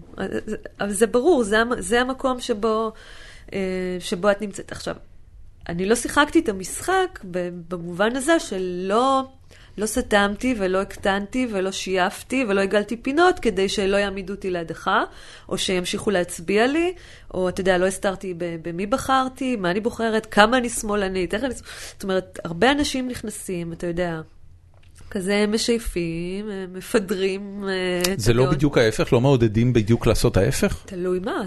אף אחד לא רוצה לדבר על כמה הוא שמאלני, כולם יודעים שזה מוריד אבל זאתי שזכתה לא הייתה כאילו היפר מטבעונית, זה לא חלק... טבעונית. טבעונית זה לא... איפה? זה לא בא כחלק מה... תגיד לי, באיזה עולם אתה חי? טבע- טבעונות זאת אה, אג'נדה שנמצאת מחוץ לשמאל ולימין. אה, ובמקום הזה... כמו שפגשתי כמה אנשים שזה ממש עושה להם רע. מה? יש... לא משנה. יש, יש, יש אנשים שזה ממש, יש להם bad vibe מ... נכון, נכון, יש כאלה. אנחנו ובאמת- ממש אוהבים להרוג חיות. וממש היה לה לא פשוט, כאילו זה כן היה לה לא פשוט, אבל אין, אין מה להשוות את זה ל- לתגובה שיש לאנשים כלפי אף אחד לא שולח אותה, אבל ש... מה, אני צריכה כן. לספר? לא, לא, אף אחד לא, לא לא, לא. לא שולח אותה ל- ללול שיאנוס את התרנגול. אני כן... האמת אה, שיש מצב, כי עם אה, רמת ההתבהמות של השיח הזו, אני בכלל לא, לא אתפלא. אבל כן, אתה יודע, ה shit storming שחטפתי כשיצאתי משם, אה, היה משהו שבא לך בהפתעה? איומים, איומים. לא, זה כמויות בטח שאת לא. ציפית לו. אתה לא יכול, אי אפשר לדמיין בכלל. היה משהו שבא לך בהפתעה? מה, כשיצאתי החוצה? כן, שאמרת לעצמך, בוא'נה, דווקא ההתבטאות הזאת, לא חשבתי שתביא כזה, כזה בום. אה, אמרתי בום? אני לא- לא יודע מאיפה זה יצא לי. אליק בליק בום. כן, בדיוק, אליק בליק בום. אני לא זוכרת ספציפית מהאח הגדול, אבל אני, בחוויה שלי אני תמיד זוכרת דברים כאלה שאמרתי, מה, דווקא זה עצבן מה למשל? נשים? מה? זה, על זה אתם? לא, לא הבנתי, לא הבנתי. אה, היה הקטע הכי חזק שלי, אה, זה לפני, אני חושבת שזה היה איזה, אולי שלוש, ארבע שנים, זה היה יום השואה. אוקיי. והיה, זה היה לפני האח הגדול. זה היה יום השואה, והייתה צפירה. והייתי בקפה ליד, הקפה אלבי, שזה ליד החנות שלי, והייתה צפירה, ואז uh, עמדנו, אני, והייתה שם uh, ברמנית, uh, והיו שם כמה נשים uh, אשכנזיות, היפסטריות כאלה, שפשוט המשיכו לשבת ולא עמדו בצפירה. בקטע אירוני אבל. בקטע, אומר, זה בקטע מגעיל. ואז זה ממש הרגיז אותי, וכתבתי סטטוס, אמרתי, טוב, אחרי שכאילו... כתבתי, טוב, אחרי שכאילו שנים מלמדים אותנו המזרחים את השואה ואת ה... בסוף האשכנזים. לומדים? בסוף אנחנו, כן, כתבתי, בסוף אנחנו המזרחיות אה, עומדות, אה, מכבדות את השואה, והאשכנזיות יושבות, ממשיכות ושותות קפה. אם אתה יודע איזה shit storming חטפתי ברשת. על מה? מה? אה, מה- יפה מאוד. לא, על מה? אבל שאלה טובה. מה היה ה shitstorm? על איך את מעיזה... תתביישי לך, איך את מדברת על השואה? עכשיו, זה לא משנה, זה כאילו, אל תדאגי. yowza. מה? אתה יודע, היו ממים כאלה, ש- שזה אנה פרנק מ- מתהפכת בקברה, אני לא אבל- אשכח את אבל זה. על מה? מה? זה נשמע כמו מייל לא מצחיק. לא, לא, זה לא, נשמע כמו רגע, עצוב. מי עושה רגע, עצוב? אני לא, מפספס פה משהו. על מה כעסו עלייך? על זה שהזכרת בכלל את השואה? אני חושבת, אני חושבת שבניסוח שלי, אה, גם כתבתי כזה למטה, כזה, משהו סגנון, משהו סוציולוגי כזה. השואה? לא הייתי סרקסטית על השואה, הייתי סרקסטית עליהן. כתבתי, אה, אני יודעת איך כתבתי את זה. צחקת על אשכנזים רגע. יום חגם, זה הבעיה. זה- זה מה שעשית. לא, כאילו, מאיפה יש לך זכות בכלל? אנחנו נעמוד, לא נעמוד, כאילו, זה כאילו בכלל, זה לא לא האזור נכון, לא נכון. זה היה, זה היה האטיטיוד? לא נראה לי, לא יודעת. אני אומרת לך, שאלת אותי משהו שלא הבנת, אז אני אומרת לך, לא הבנתי. אבל היה בס- ב- וואי, בסוף... עכשיו זה מסקרן אותי. כן, אנחנו צריכים למצוא את אנחנו הפוסט נמצא את הזה. הפוסט הזה, את יודעת איפה הוא? כן, אנחנו יופי. נמצא אותו. בסוף, אבל בסוף, בסוף הקטע שאני הסברתי את זה, כתבתי, אה, זה היה משהו סוציולוגי כזה, כי אני זוכרת שהייתי צריכה להסביר אותו. אה, כשהאליטה אה, מתחילה ל... אה, אה, כשמעמד הפועלים מתחיל לאכול בסכין ומזלג, האליטה מרשה לעצמה לאכול בידיים. אוקיי. הבנת את המשפט? כן, הבנתי. אוקיי, אז זה זה כזה, זה איזה פרפרזה על סוציולוג שקוראים לו בורדיה, שמדבר על, אה, אה, על הון תרבותי ועל דרכים שמעמדות מתבדלים אחד מהשני. אז סכין ומזלג זה פעם היה, אתה יודע, סמל כאילו לאיזה כן, מעמד כן, כן, מסוים, כן, כן. אבל האליטה, ברגע שכבר הפועלים וכולם אוכלים סכין ומזלג, אז זה לא כזה, אתה זה- יודע, זה זה מציאה גדולה. המהות של היפסטריות כן, בעצם. זה לא בדיוק, זה לא מציאה כזאת גדולה, זה פתאום זה יותר מגניב, ולאכול בידיים באיזה בילעין או כן, משהו כזה. ולגדל זקן. אז כאילו, המשפט הזה, יחד עם השואה, זה היה, כנראה שאולי זה, זה הצלחת. לצאת מתנשאת בסוף. הבנת? כאילו, הבנת אני מה מבין, ניסיתי אני מבין, להגיד. כן, אז כן, עכשיו כן. אתם לא מרגישים כזה צורך להיאחז בשואה, ועכשיו אנחנו צריכים, אנחנו צריכים להיות אלה תגידי, מה שמחזקים זה- את מה זה האשכנזיות והמזרחיות שאת מדברת עליהם? אז זה כמו ששאלתי, מה זה טבע האדם? אז- אז הנה, באמת אשכנזיות... דורון אומר, תני לי לזרוק את זה אחי, לשולחן. אחי, רגע, מה זה אשכנזיות ומזרחיות? בגדול, באמת, הרצאה כאילו? אה, בקונטקסט שלנו, של מדינת ישראל, היום, 2017, מה זה אשכנזי ומה זה מזרחי? אני חושבת ש... הרי אותם בנות שלא עמדו בצפירה, כן. את יכולה להיות בטוחה שלפחות לאחת מהן יש לפחות רבע שהוא לא אשכנזי. אה, לא, אני לא יכולה להיות בטוחה בזה. אוקיי, אבל מה זה? מה זה האשכנזיות הזאת? אה, אני אגיד לך איך אני... איך את מסמנת אותה? כשאני אומרת אשכנזיות, כן. למה אני זה מת- בדיוק מה שאני מתכוונת. שואל. אה, אני, אני, כשאני אומרת אשכנזיות או אשכנזים, אני אה, מדברת או מסתכלת על זה כקטגוריה סוציולוגית ולא קטגוריה ביולוגית וכולי. מה זה קטגוריה סוציולוגית? זה קטגוריה חברתית. אה, שאת מי אני מכלילה בתוך האשכנזים או המזרחים? מה זה מכלילה? גם לא עשיתי את זה לבד, זה באמת קטגוריות סוציולוגיות שמשתמשים בהן, למרות שיש עוד דרך לחתוך קטגוריות חברתיות אה, בחברה הישראלית. אה, זה אנשים שעברו סוציאליזציה בישראל כאשכנזים, או אנשים שעברו סוציאליזציה בישראל כמזרחים. מה זה סוציאליזציה? תהליך, תהליך של, של חברות אה, בתוך אה, עולם הערכים אה, אה, והמשאבים הישראלי. זאת אומרת, התחנכו במערכת החינוך הישראלית, היו... אה, אה, למדו, ב, התחנכו במערכת החינוך הישראלית. למדו, הממלכתית. הממלכתית, אה, כן, זכו, אתה יודע, פוזרו ברחבי ארץ, ארץ, נולדו בישראל. אה, פוזרו ברחבי ארץ ישראל בצורה מסוימת, אה, הייתה להם נגישות למס, למשאבים אה, מסוימת וכולי. מירי רגב היא אשכנזייה לפי הקריטריון הזה? לא, היא לגמרי מזרחית. היא לגמרי מזרחית. מה הופך. אותה למזרחית? תראה, היא, היא בוגרת מערכת החינוך הממלכתית, היא הייתה קצינה בצבא, היא הגיעה לדרגה מאוד בכירה בצבא, אה, היא גרה בשכונה, לא, לא אגיד יוקרה, אבל בוודאי שכונה לא מאוד מגיעה, יפה. מגיעה מקריית גת. כן, כן. אבל היא לא, את יודעת, היא, היא, היא סיימה את חייה בוא, בוא.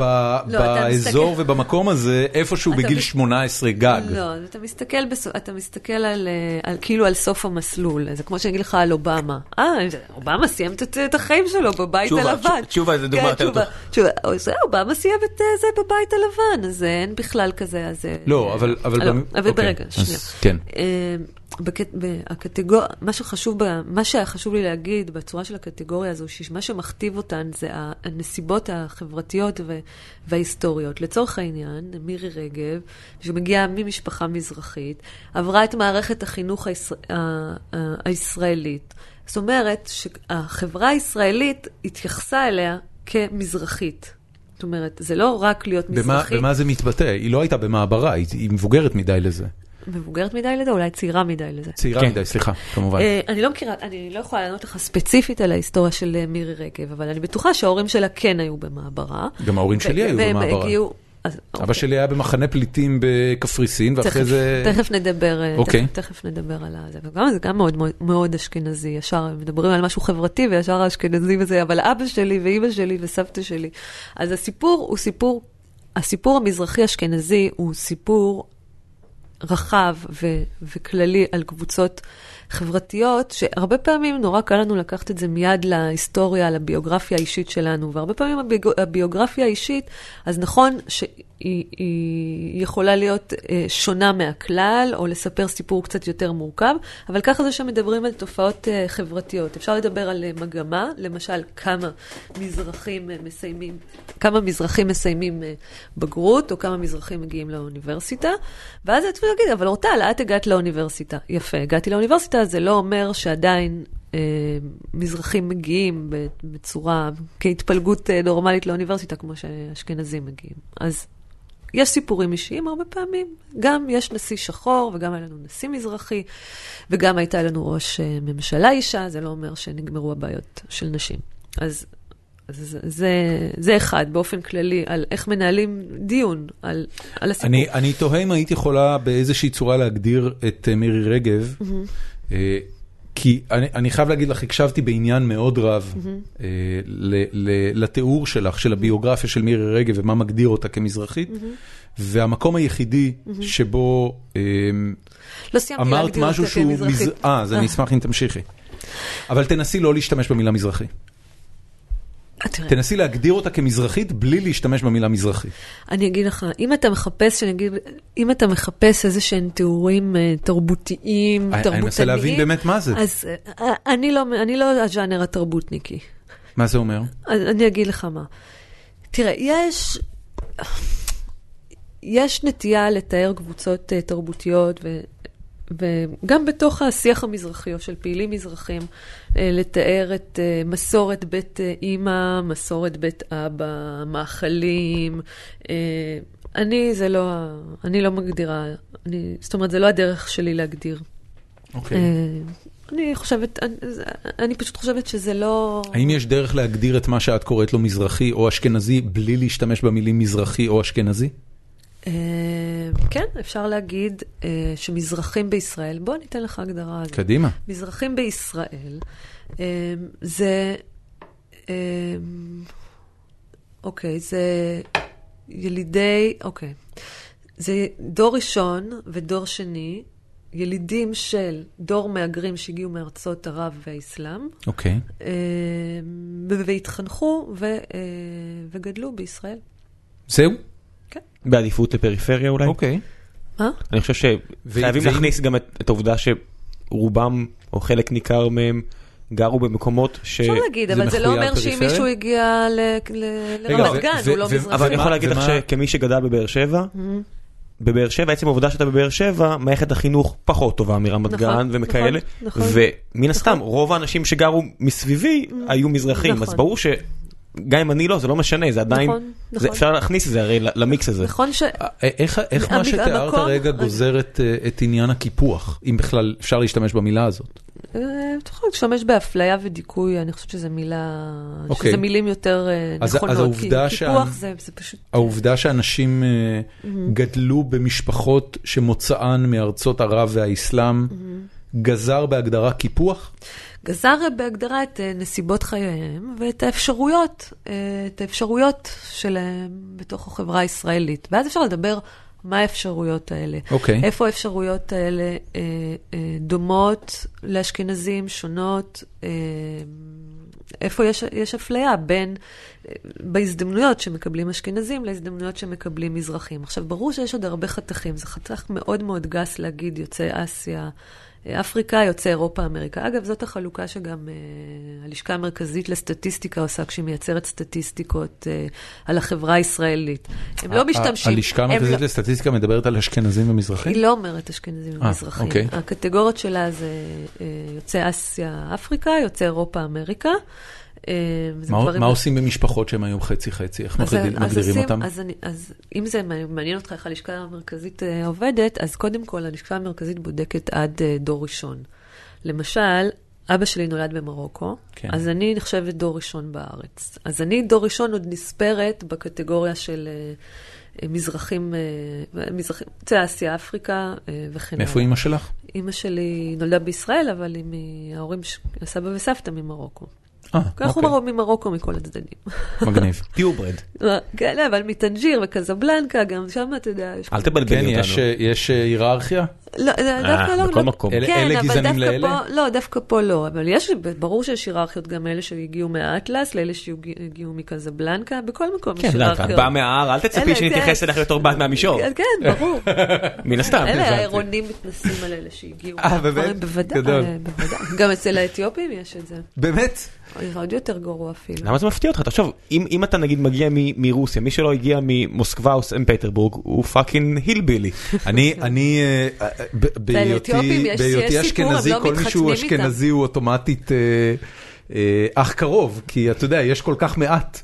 אז אה, אתה פוגש מישהו שהוא ממדינה אחרת. מאיפה ההורים שלך? אימא שלי הייתה, אימא שלי נולדה בקרקוב. בפולין, כן. ואבא שלי, אה, בפועל הוא נולד באזור כפרי ברומניה, שהיום הוא כבר נחשב לאוקראינה, אבל הוא כבר בגיל שנה, אה, הם ניסו לעלות לארץ ונתקעו במחנה פליטים בקפריסין. למעשה את רוב השנה הראשונה של חייו הוא בילה במחנה פליטים, ואחר כך הם שניהם נפגשו בחיפה. אה, הם הגיעו ישר לחיפה? אה, מקפריסין? אני חושב שכן, זה היה לפני אה, קום? המדינה. איפה הם חיו? אה, אימא שלי בהתחלה שמו אותם באיזה מחנה, לא יודע מה, אני אפילו לא זוכר איך קראו לזה, ואחרי זה שיכנו אותם בדירות בעכו. אה, ההורים של אבא שלי שמו אותם, שמו אותם, זה מאוד מעניין, שמו אותם בבניין שהיה קו הגבול בין מעניין, החלק... כי בן גוריון אמר שלמזרחים אה, יכולים להסתפק בצריפונים ובדונים, אבל באמת, זה מה שהוא אמר? ודאי. מה ש- מה ושלפולנים ש- אה, לא יכולים לשים אותם בצריפונים ובדונים, בכל זאת. אה, לא, אתה יודע, הם- אבל הם- אבא אותה- שלך- אותם שמו אבא שלך באוהלים. גם, בכל הכבוד, שמו בא ב- מאיזה כפר ברומניה, לא... לא, אז אני, הוא אני לא אומר בא לך, את- מברלין. את, את, אבא שלי, את אבא שלי שמו ב, ב, אה, במחנה פליטים בקפריסין, כן. וכשהם עלו לארץ שמו, אותה, שמו אותם בבית שממה שאני יודע הוא היה קו הגבול בין החלק הערבי לחלק היהודי של אה, חיפה במלחמת העצמאות, וואו. ואז הבית שלהם פשוט פינו אותם ממנו. והם היו צריכים כן. לישון בכל מיני אתרים כן. ארעיים במשך מלחמת העצמאות, ואחרי זה הם כן. חזרו לאותו בית. היה להם בית, לצורך העניין. הם קיבלו בית של ערבים בחיפה. כן. זאת, ה, זאת ההגדרה הרשמית, אם אתה מחפש את הפריבילגיות, זאת הפריבילגיות. פריבילגיות ואת הדיכוי שלה ואת הגזל מהפלסטינים. אה, כן, כן, כן. תכלס כן, כשחושבים על זה ככה. כן? חושבים על את זה יודעת.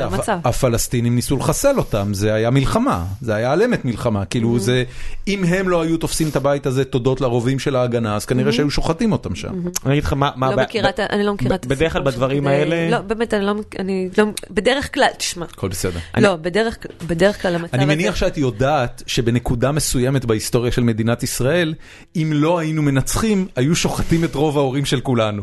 אה, אני מניחה, כן, אני מניחה שהייתה, תראה, אני לא, בסך הכל היה פה עניין של ניצחון או הפסד. הבעיה בדבר הזה, אתה יודע מה תמיד מצחיק אותי? שנגיד אנשים שהם יותר ימין קלאסי אומרים את זה? כי מצד אחד אומרים הפלסטינאים זה לא עם, מצד שני אומרים את האלה שזרקת מהבית, אם הם לא היו עושים את זה, הם היו שוכחים, זאת אומרת, זה- מי זה הם? הם בתור קבוצה, אני מניח שהיו, אתה יודע, הרי חלק קטן מה... אה, אבא שלי, אה, בגיל שנתיים, כשהגיעה מלחמת העצמאות, ההגנה ביקשה מהם אחר כבוד לפנות את הבית, מילאו את, ה, אה, את החלונות בשקי חול כדי שהכדורים של מי שירה מהצד השני לא ייכנסו לתוך הבית ויהרגו את מי שנמצא בו. מישהו ירה מהצד השני, אני לא יודע אם הם פלסטינאים או כל דבר אחר, אבל מישהו ירה מהצד השני. ברור, אבל שהכוחות הלוחמים זה נגיד אחוז מהאוכלוסייה, זאת אומרת, הכל בסדר. ה- אתה 99 צודק. אחוז שעזבו את הבית, מלחמה זה דבר איום ונורא. באמת, לא, שני הצדדים אוכלים המון חרא בהם. לא, לא הבנתי. הלוואי והיה יכול להיות שלום. אם הייתה לא, קמה לא, לא, מדינת לא. ישראל, ומיד כל מדינות ערב היו אומרים, יאללה, פה, אגב." כפיים. מה זה?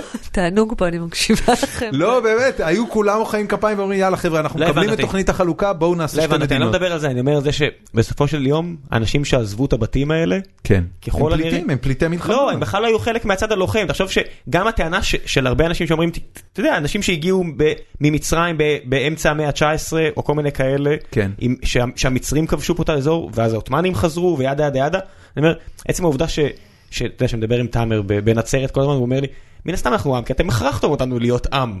במובן הזה שאתה אומר ש- שאנשים עזבו את הבתים שלהם, מה- הפואנטה? שאלה שעזבו את הבתים ככל הנראה, שהייתה להם סטטיסטית, תודעה, כבר הייתה להם, מה שהוא מנסה להגיד, זה שהייתה להם תודעה של קבוצה, של אנחנו והם. לפעמים האנחנו והם נוצר, ב, ולא רק רק, לפעמים, תמיד, בהכרח, הצדדים. לא, אני- בהכרח אני אומר- באופן לעומתי לקבוצות, אני אומר עוד אה, אחרות. בש- בוודאי כשיש כובש זר, או שיש עם זר שנכנס. זה מאוד נכון, את צודקת. זה- אני, אני אומר שבסבירות לא- מאוד גבוהה, לא- סתם סטטיסטית, אנשים שעזבו את הבתים האלה, או החבר'ה של כפר שלם שגרו לפניהם, כנראה אפילו לא היו צד לוחם, הם כנראה סתם היו אנשים שגרו שם, ועצם העובדה שהם לא היו יהודים, אז הם היו הצד השני. לא, יכול, לא, לא בהכרח הם החזיקו נשק, אבל תראה, לפחות לגבי חיפה, אני יכול להגיד לך יש שרוב... הרבה מקומות שגירשו אנשים שלא לחמו. יש את הסיפור למשל של מה שנקרא עיר- עקרית וברעם. יש, אה, יש מקומות שפשוט הצבא בא ואמר, לא, עכשיו זה לצורכי צבא, תעזבו, אחרי המלחמה תוכלו לחזור. כן. לא, כן, זה לא הנוע- חזרו כן, כן, מעולם. כן. זה היה נורא פופולרי ב- ב-48 כן. בכל רחבי העולם. בחיפה, אגב, אני, אני באמת בלי לא לברוח, מכיר... בלי, להת- אז אתה יודע, להיות הכי... זה- כן, כן. אני לא בקיא מספיק בהיסטוריה בשביל אה, לדעת מה התיאור לא המדויק. אף אחד לא יודע. אבל אני כן יכול להגיד לך. שבחיפה אה, המון משפחות ערביות נוצריות נשארו עד היום. זאת אומרת, הם לא פונו ב-48, משהו שם קרה שגרם להם להישאר. מה שאני בעצם רציתי להעיר על הסיפור שלך, שפתח את כל הדיון הזה, זה ש, אה, ששנת הקליטה, הזהות של, הזהות של ההורים שלך, אה, שאלה אם זה עדיין תקף ב-2017. מה זה תקף? עוד פעם, מה תקף? מה אתה שואל אותי אם תקף? בוא, בוא ניקח, זאת ל- שאלה שאשכנזים כל הזמן שואלים. זה תקף? זה קיים היום? בוא תפ... תפרוט את השאלה. מה זה תקף? האם יש עדיין אה, הבדלים כן. בין מזרחים לאשכנזים? בהזדמנויות שלהם. בהזדמנויות, כמובן. כן, חד משמעית. איך זה בא. לידי ביטוי? אז יפה. אז קודם כל, אה, ברגע שה... באיזה תחומים של חיינו? אני, אני, אני אפרט. קודם כל, הדבר הזה לא נעלם כל כך מהר, ברגע שכבר היסודות המדינה, מה שנקרא, הונחו בצורות מסוימות ונבנו מוסדות כוח, אה, אז הם עדיין נשלטים על ידי אשכנזים, ומוסדות אה, כוח ומוקדי כוח משעתקים את עצמם. אז לא בקלות מוקדי כוח אה, מתפרקים, ואתה יודע, ופתאום זה גם נכון לנשים וגברים. אז זה שמצבם של נשים הולך ומשתפר, זה לא אומר שעכשיו אנחנו 50 אה, נכון. אחוז מכל מקום. נכון. אז, אז, אז גם, גם, אה, רגע, גם לשעתק, מסדרים לי את המיקרופון. גם, אה, אתה יודע, גם לפרוץ את, ה, אה, לפרוץ את המחסום, מחסום האפליה, או נגיד את תקרת הזכוכית האתנית, אה, זה גם משהו שלוקח זמן, וגם מוסדות עם, עם, אה, עם צורת התנהלות מסוימת צריך, צריכים להתפרק ולהשתנות ולעבור לעבור איזושהי מהפכה. מן הסתם גם עוזרת העובדה ש... לא אצלי לפחות בסביבה המדעית שלי רוב האנשים שאני מכיר מזוגתי ועד לאחיי ש... נגיד אחיינים שלי עם חצי תימנים חצי whatever שאנחנו כל המיקס הזה. כן. אצלם לפחות לפחות בנראות הם יותר כהים ממך מצד שני הם גדלו כן. בתל אביב אצל את יודעת, משפחה שהיא כנראה פריבילגית בכל כן, סטנדרט אבל אתה אפשרי. יודע, גם למשל, שאתה אומר, אתה אתה שם תימנים ומרוקאים בזה. מרוקאים זה העדה הכי בהירה מכל המזרחים. לא, אני אומר, אז אז- הרבה אז- פעמים, אתה יודע, מבלבלים. עיראקים הם מהמזרח התיכון, אז הם לא, אז יותר אז כהים. אנחנו מהמגרב, אנחנו בכוונה יותר- אמרתי מישהו, אחיין שלי שיש לו אור, יש לו אור, יש לו אור פשוט. כהה. לא, כן. אבל גם אשכנזים זה... כן, אני אמשיך, אה, אני, אה, אני אמשיך. אז קודם כל יש את, ה, את, ה, את המצב כמו שהוא, שהוא כבר בנוי בצורה מפלה. אוקיי. שאותו צריך לשנות, הרבה מבנים שצריך לשנות אותם מהיסוד. ויש דברים שהם קיימים והם הם ממשיכים. אחד הדברים הכי חשובים אה, זה כמובן אה, חינוך, אה, תשתיות חינוך, אה, חלוקת משאבים, ואני יכולה לתת לך כמה דוגמאות שהן אה, קריטיות. אחד זה למשל אה, עיירות הפיתוח. שזה הפיזור לעיירות הפיתוח, של מזרחים לעיירות הפיתוח, זה משהו שאתה יכול להגיד, זה היה בשנות ה-50, אבל מה זה היה בשנות ה-50? אוקיי, עשו את זה בשנות ה-50, אבל המצב נשאר עד היום, הוא משכפל את עצמו עד היום, ועיירות הפיתוח עד היום נמצאות מאחורה וממשיכות לשעתק את אה, חוסר השוויון בחינוך ובהזדמנויות. עכשיו, עיירות הפיתוח זה קונספט מאוד מעניין בחברה הישראלית, שהן נמצאות בה. פריפריה, והרבה פעמים אומרים להגיד, לא, זה לא מזרחים אשכנזים, זה פריפריה מרכז. אבל עיירות uh, הפיתוח נבנו מסביב לקיבוצים, שגם הם נמצאים בצפון הרחוק או בדרום הרחוק, ומצבם של הקיבוצים uh, וה... גם היום? מצבם של הקיבוצים יותר טוב מעיירות הפיתוח גם היום? בהרבה מובנים, כן. באמת? בוודאי, בוודאי. אוקיי. בוא... איזה קיבוצים מצבם טוב? את יודעת, אני, אני, כשאני חושב על קיבוצים היום, אני חושב על חבורה של uh, קשישים שמזדקנים לאיתם עם חובות מדינה עצומים, בלי פרנסה וב... אני חושב על סאסא וחצרים. יש, יש כאלה שהצליחו יותר ויש כאלה שהצליחו פחות. אתה יכול לחשוב על שפיים. מה הממוצע ביחס לעיירות פיתוח? אתה יודע, אם אתה משווה את זה נגיד לכרמיאל או לשלומי או ל... בוא, בוא, בוא, רגע, זה, נורא תלוי במה אתה משווה. בוא שנייה, רגע, אני אתן לך דוגמאות כן. מאזורי, אני קריית שמונה. אגב, זה באמת, מה, מה המודל המעניין פה? אנשים היו יוצאים מה, מהעיר לעבוד בכפר. זה, זה חד פעמי, זה רק בישראל. בדרך כלל אנשים אה, יוצאים מהכפר לעבוד בעיר. כן, אז פה יוצאים נכון. מעיירות הפיתוח, שהפכו להיות באמת עיירות של, של אה, ממש אה, כוח עבודה, לעבוד בקיבוצים, בחקלאות של הקיבוצים, במפעלים שהקימו בקיבוצים. אמ, אז, זה, תחשוב, אז, אז כן. תחשוב על מבנה של, אם זה מבנה של תעשייה ומבנה של חקלאות, שהוא כבר נוסד בצורה הזו, שמי שמספק את העבודה, ואת, זה הקיבוצים מסביב. אני מסתכלת למשל על האזור שאני גדלתי בו, אז יש את כפר גלעדי, ששם זה מחצבות כפר גלעדי, ומפעל אופטיקה ובתי רוח למשל, ובדפנה זה, זה דייג, ו... זאת אומרת, נעליים, התעשייה, די, כן. נעל, כן, כל מיני. אמ, אז זה הכל נמצא, וההורים שלנו, שכדי שתהיה להם עבודה, צריכים לצאת ולעבוד בקיבוץ. שכמובן... זה, זה מה שהיה. כן, כמובן שזה, לאט לאט זה השתנה, ונוצרו גם מקומות עבודה בקריית שמונה, אבל אני מדברת איתך על הבסיס. והקיבוצים לאט לאט ו... בזמן נכשלו פשוט, צריך להגיד שרובם לא, המוחלט. נכשלו, אתה יודע, זה מודל, זה מאוד נחמד להיות סוציאליסט, כשמסביב יש לך מה שנקרא עורף קפיטליסטי שמכסה לך את החובות, זה נחמד מאוד. באופן כללי, אה, כן. שיטת הערנית מאוד נוחה. לכן שאלתי אותך אם הדבר הזה עדיין תקף היום. אבל אני אגיד לך מה העניין, אתה מסתכל רק בשורת הרווח, אם נשאר להם, אה, מה יש להם בתל"ג או אין להם בתל"ג. יש כמה דברים. אחד, הקיבוצים סיפקו ב, לאורך השנים חינוך חינם אה, וחינוך גבוה ל, ל, לקיבוצניקים, לילדים, לנוער, לאנשים בגיל שלי ולשנתונים מעליי, שהלכו ולמדו על חשבון הקיבוץ. כן. אה, משהו שעיירות הפיתוח, אה, מן לא הסתם, לא זכו לה. לא זכו לה. כן.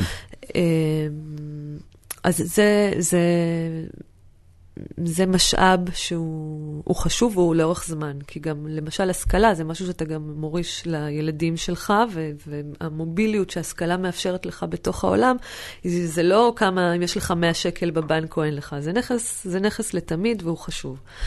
אה, עכשיו, תראה, קודם כל, הבתי ספר הטובים, החינוך הגבוה, שאני מדברת עכשיו על בתי ספר לפני השכלה גבוהה, אוניברסיטה כן, וזה, כן, כן. בקיבוצים. זאת אומרת, כל הדבר הזה, השפע שהיה בקיבוצים, שלא היה בעיירות הפיתוח, נכון, הקיבוצים עכשיו עברו הפרטה וזה שונה. אבל זה, זה דברים שאנשים אה, גדלו, קודם כל גדלו וצמחו לתוך התודעה של הפער ושל ההבדל הזה. כן. אז קודם כל, ברמה של הוויה, בין, אם זה תושבי עיירות הפיתוח אל מול תושבי הקיבוצים, יש פה הוויה שהיא, שהיא מהותית, הוויה של, של הבדל ושל אפליה. עכשיו אתה יכול להגיד, זה מה שהיה פעם, אבל זה לא. למה? כי אחד, אחד המקורות המרכזיים בעיניי היום של אי שוויון בין מזרחים לאשכנזים, זה כל הסיפור של אה, קרקעות ואזורי, ו, וגבולות, אה, ואזורי אה, גבולות מוניציפליים. ואני אתן לך דוגמה. לפעמים זה נושא, הרבה פעמים זה נושא שלא סקסי, שפעילים וזה, לא אוהבים, לא, לא אוהבים להתעסק איתו, אבל... אה, אה, בשביל זה אנחנו פה. כן. בשביל אבל... הלא סקסי. אבל המקומות המהותיים של אי שוויון נמצאים, אתה יודע, נמצאים במקומות הלא סקסיים האלה, לא רק ב... אז יש נכון את הייצוגים גזעניים בתקשורת, שאנחנו כל הזמן צריכים, אתה יודע, להיות אה, מאוד אלארט, אה, אה, כאילו, ל... כן. כן, אם יש ילד מזרחי או לא מזרחי בפרסומת של קסטרו, זה טיפה פחות מאשר אם ירשת או לא ירשת דירה במרכז תל אביב. I'll tell you what. למשל, למשל, אבל זה כל הדברים האלה הם רשת שלמה שמשעתקת ומשכפלת. שמשכפלת אה, אה, אפליה, שמשכפלת דיכוי וכולי. זה גם דברים שמזינים זה אחד... במגמת שיפור לדעתך? כן, בטח, בוודאי. וכמה אבל זמן... תן לי שנייה לתת דוגמה, אוקיי. כי באמת לא, אין לי הרבה הזדמנויות להגיד את זה, כי זה לא מעניין אף אחד, ואז הנה, אה, נגמרו לך 30 לא, שניות. ממש לא, לא, לא, לא. אז רגע, לא, אז פה זה... לא נגמר, גם נמשיך שלוש שעות אם צריך, נשמה. אז, אה, בגלל זה, אז כן חשוב, תראה, אחד ה... אולי שמעתם על בג"ץ קרקעות של הקשת הדמוקרטית המזרחית, שזה באמת הייתה נקודת ציון מאוד מאוד חשובה במאבק המזרחי. גם אם, אתה יודע, גם עם היישום, גם עם היישום של... ה- תרשום את זה ראם, שנשים אם- את הלינק. גם אם היישום של הבג"ץ אה, קרקעות, אתה יודע, אה, מקרטע, בגלל שיש מספיק אה, גופים כמו מינהל מקרקעי ישראל והקיבוצים, שהם גוף עם לובי מאוד מאוד חזק. אתם אמרתם, הזכרתם קודם שקיבוצניקים, אה, בסדר, הם יודעים, יודעים להתקשר ולעשות רעש, אבל יש להם לובי. ויש להם כוח, והם כבר פחות מ-2% מהאוכלוסייה, ושולטים במשהו כמו, אה, אה, אני לא, משהו כמו 90% מעתודות הקרקע בישראל. זאת אומרת, בישראל מה, ש... מה שמצחיק, שהיחס קרקע שיש לי הוא ביחס הפוך לחלוטין לגודל שלך באוכלוסייה, שזה מצב הרי, תחשוב, 70% מאוכלוסיית ישראל היא אוכלוסייה עירונית. נכון. 70 אחוז. ואת רוב הקרקעות מחזיקים קבוצה של פחות משני אחוזים. זה באמת מקומם? זה, זה פשוט, כאשכנזי אני יכול להגיד לך שזה נכון? מקומם. זה פוגע בכולם, לא רק במזרחים. אבל, אבל אם ככה, זה לא עניין של אשכנזים ומזרחים, זה עניין שנייה. של uh, מי קיבל קרקעות ומי לא. אבל שנייה, בסדר, אבל אתה צריך להבין שחלוקת הקרקעות האלה היא מבוססת והיא מגיעה בהלימה מוחלטת כמעט, לא מוחלטת, מוחלטת זה לא יכול להיות כמעט, אבל בהלימה גבוהה מאוד למוצא. אגב, לא רק של מזרחים, גם של ערבים. אבל אני אתן לך, עכשיו, מה שקורה היום, אה, אה, מה, יגידו קיבוצניקים מזרחיים? את חושבת שהם. כל כך בקלות יוותרו על מה שהם קיבלו? הם יצטרכו, הבנתי. הם יצטרכו. אני, אני לא מה עושה להם הנחות. רגע, אני לא עושה לאף אחד מה שאני הנחות. רוצה להגיד- אבל שנייה רגע, אני לא עושה להם הנחות ואני לא עושה לאף אחד הנחות. באמת, גם אם... אה, העניין הוא באמת, בסופו של דבר המיקום שלך, בתוך ה... המיקום שלך הוא לא רק המוצא שלך. אי אפשר להסתכל רק על מוצא, או רק על מגדר. לא, רק... זה מעולה, אני רק, אני רק, אני רק, מה שאני מנסה להגיד לך זה שאולי, Mm-hmm. אה, במקום להתעסק במהות של הדבר, שהוא קבוצה מצומצמת של אנשים קיבלה פה קרקעות Mm-hmm. בצורה לא פרופורציונלית לחלקם באוכלוסייה ו- ולשום דבר אחר שקשור למדינה, והמדינה צריכה לחלק מחדש את הקרקעות שלה. קדימה, הם לא- לא הדיבור- משחררים. לא, הדיבור על זה כעניין שהוא אשכנזי מול מזרחי, הוא עניין לא רלוונטי. בוא אני אגיד לך משהו. הוא, הוא משהו שפשוט צריך לעשות תיקון היסטורי לטעות שנעשתה בעבר. אגב, הטעות הזאת נעשתה גם נגד בדואים, באותה אגב, צורה. נכון, נכון. אז, אז זה לא עניין אני- לא אז- של דת ולא של גזע ולא של מין ולא של אני לאום. רואה, אני- היא, היא, תשמע. היא טעות של מי שקיבל מול מי אתה- שלא קיבל. אתה מאוד מאוד מאוד מושקע בשיחה הזאת, כדי להגיד לי, אין כזה דבר אשכנזי מזרחי. לא, חס וחלילה. ואני, לא, אני, ואני, רגע. להפך, אני מאתגר אותך בכוונה, אני יודע בדיוק מה זה אשכנזי מזרחי, ותאמין לי, אני סובל מהאפליה הזאת בדיוק אותו דבר. מהשנייה שראית את הפרצוף הלבנבן שלי מחוץ לשער פה, תייגת אותי כאשכנזי פריבילגי. ושם נגמר הדיון. דורון סוחב צלקת מזה שהסברתי לו פעם, שכל פעם שהוא נכנס למונית, אני אספר- לך את הסיפור. כל פעם ש... גונבים אותו. חכי שנייה, לא, לא, לא, גונבים לא, לא, אותו. חכי, חכי, חכי. מה פתאום? בשום פנים ואופן תקופה שהרגשתי איזה באז אה, רע נגד גט טקסי. וכל פעם שהייתי נוסע... האמת שגם לי יש משהו נגדם בשבועות אז האחרונים. ברור, בסדר. עזבי, כל- פעם שהייתי... תכף הוא יגיד לך שזה בגלל שאת מזרחי. חכי חכי. אז כל פעם שהייתי עולה למונית, הייתי אומר לו, בואנה, שמת לב שיש אה, בעיות עם הנהגים? אומר לי, מה הכוונה? אמרתי לו, כי היה לנו עסק, תמיד היינו צריכים להגיע לפגישות והכל. אמרתי לו, כל כל נהג מסביר לי כמה קשה לו וכמה הם מושקים אותו. הוא אומר לי, מה?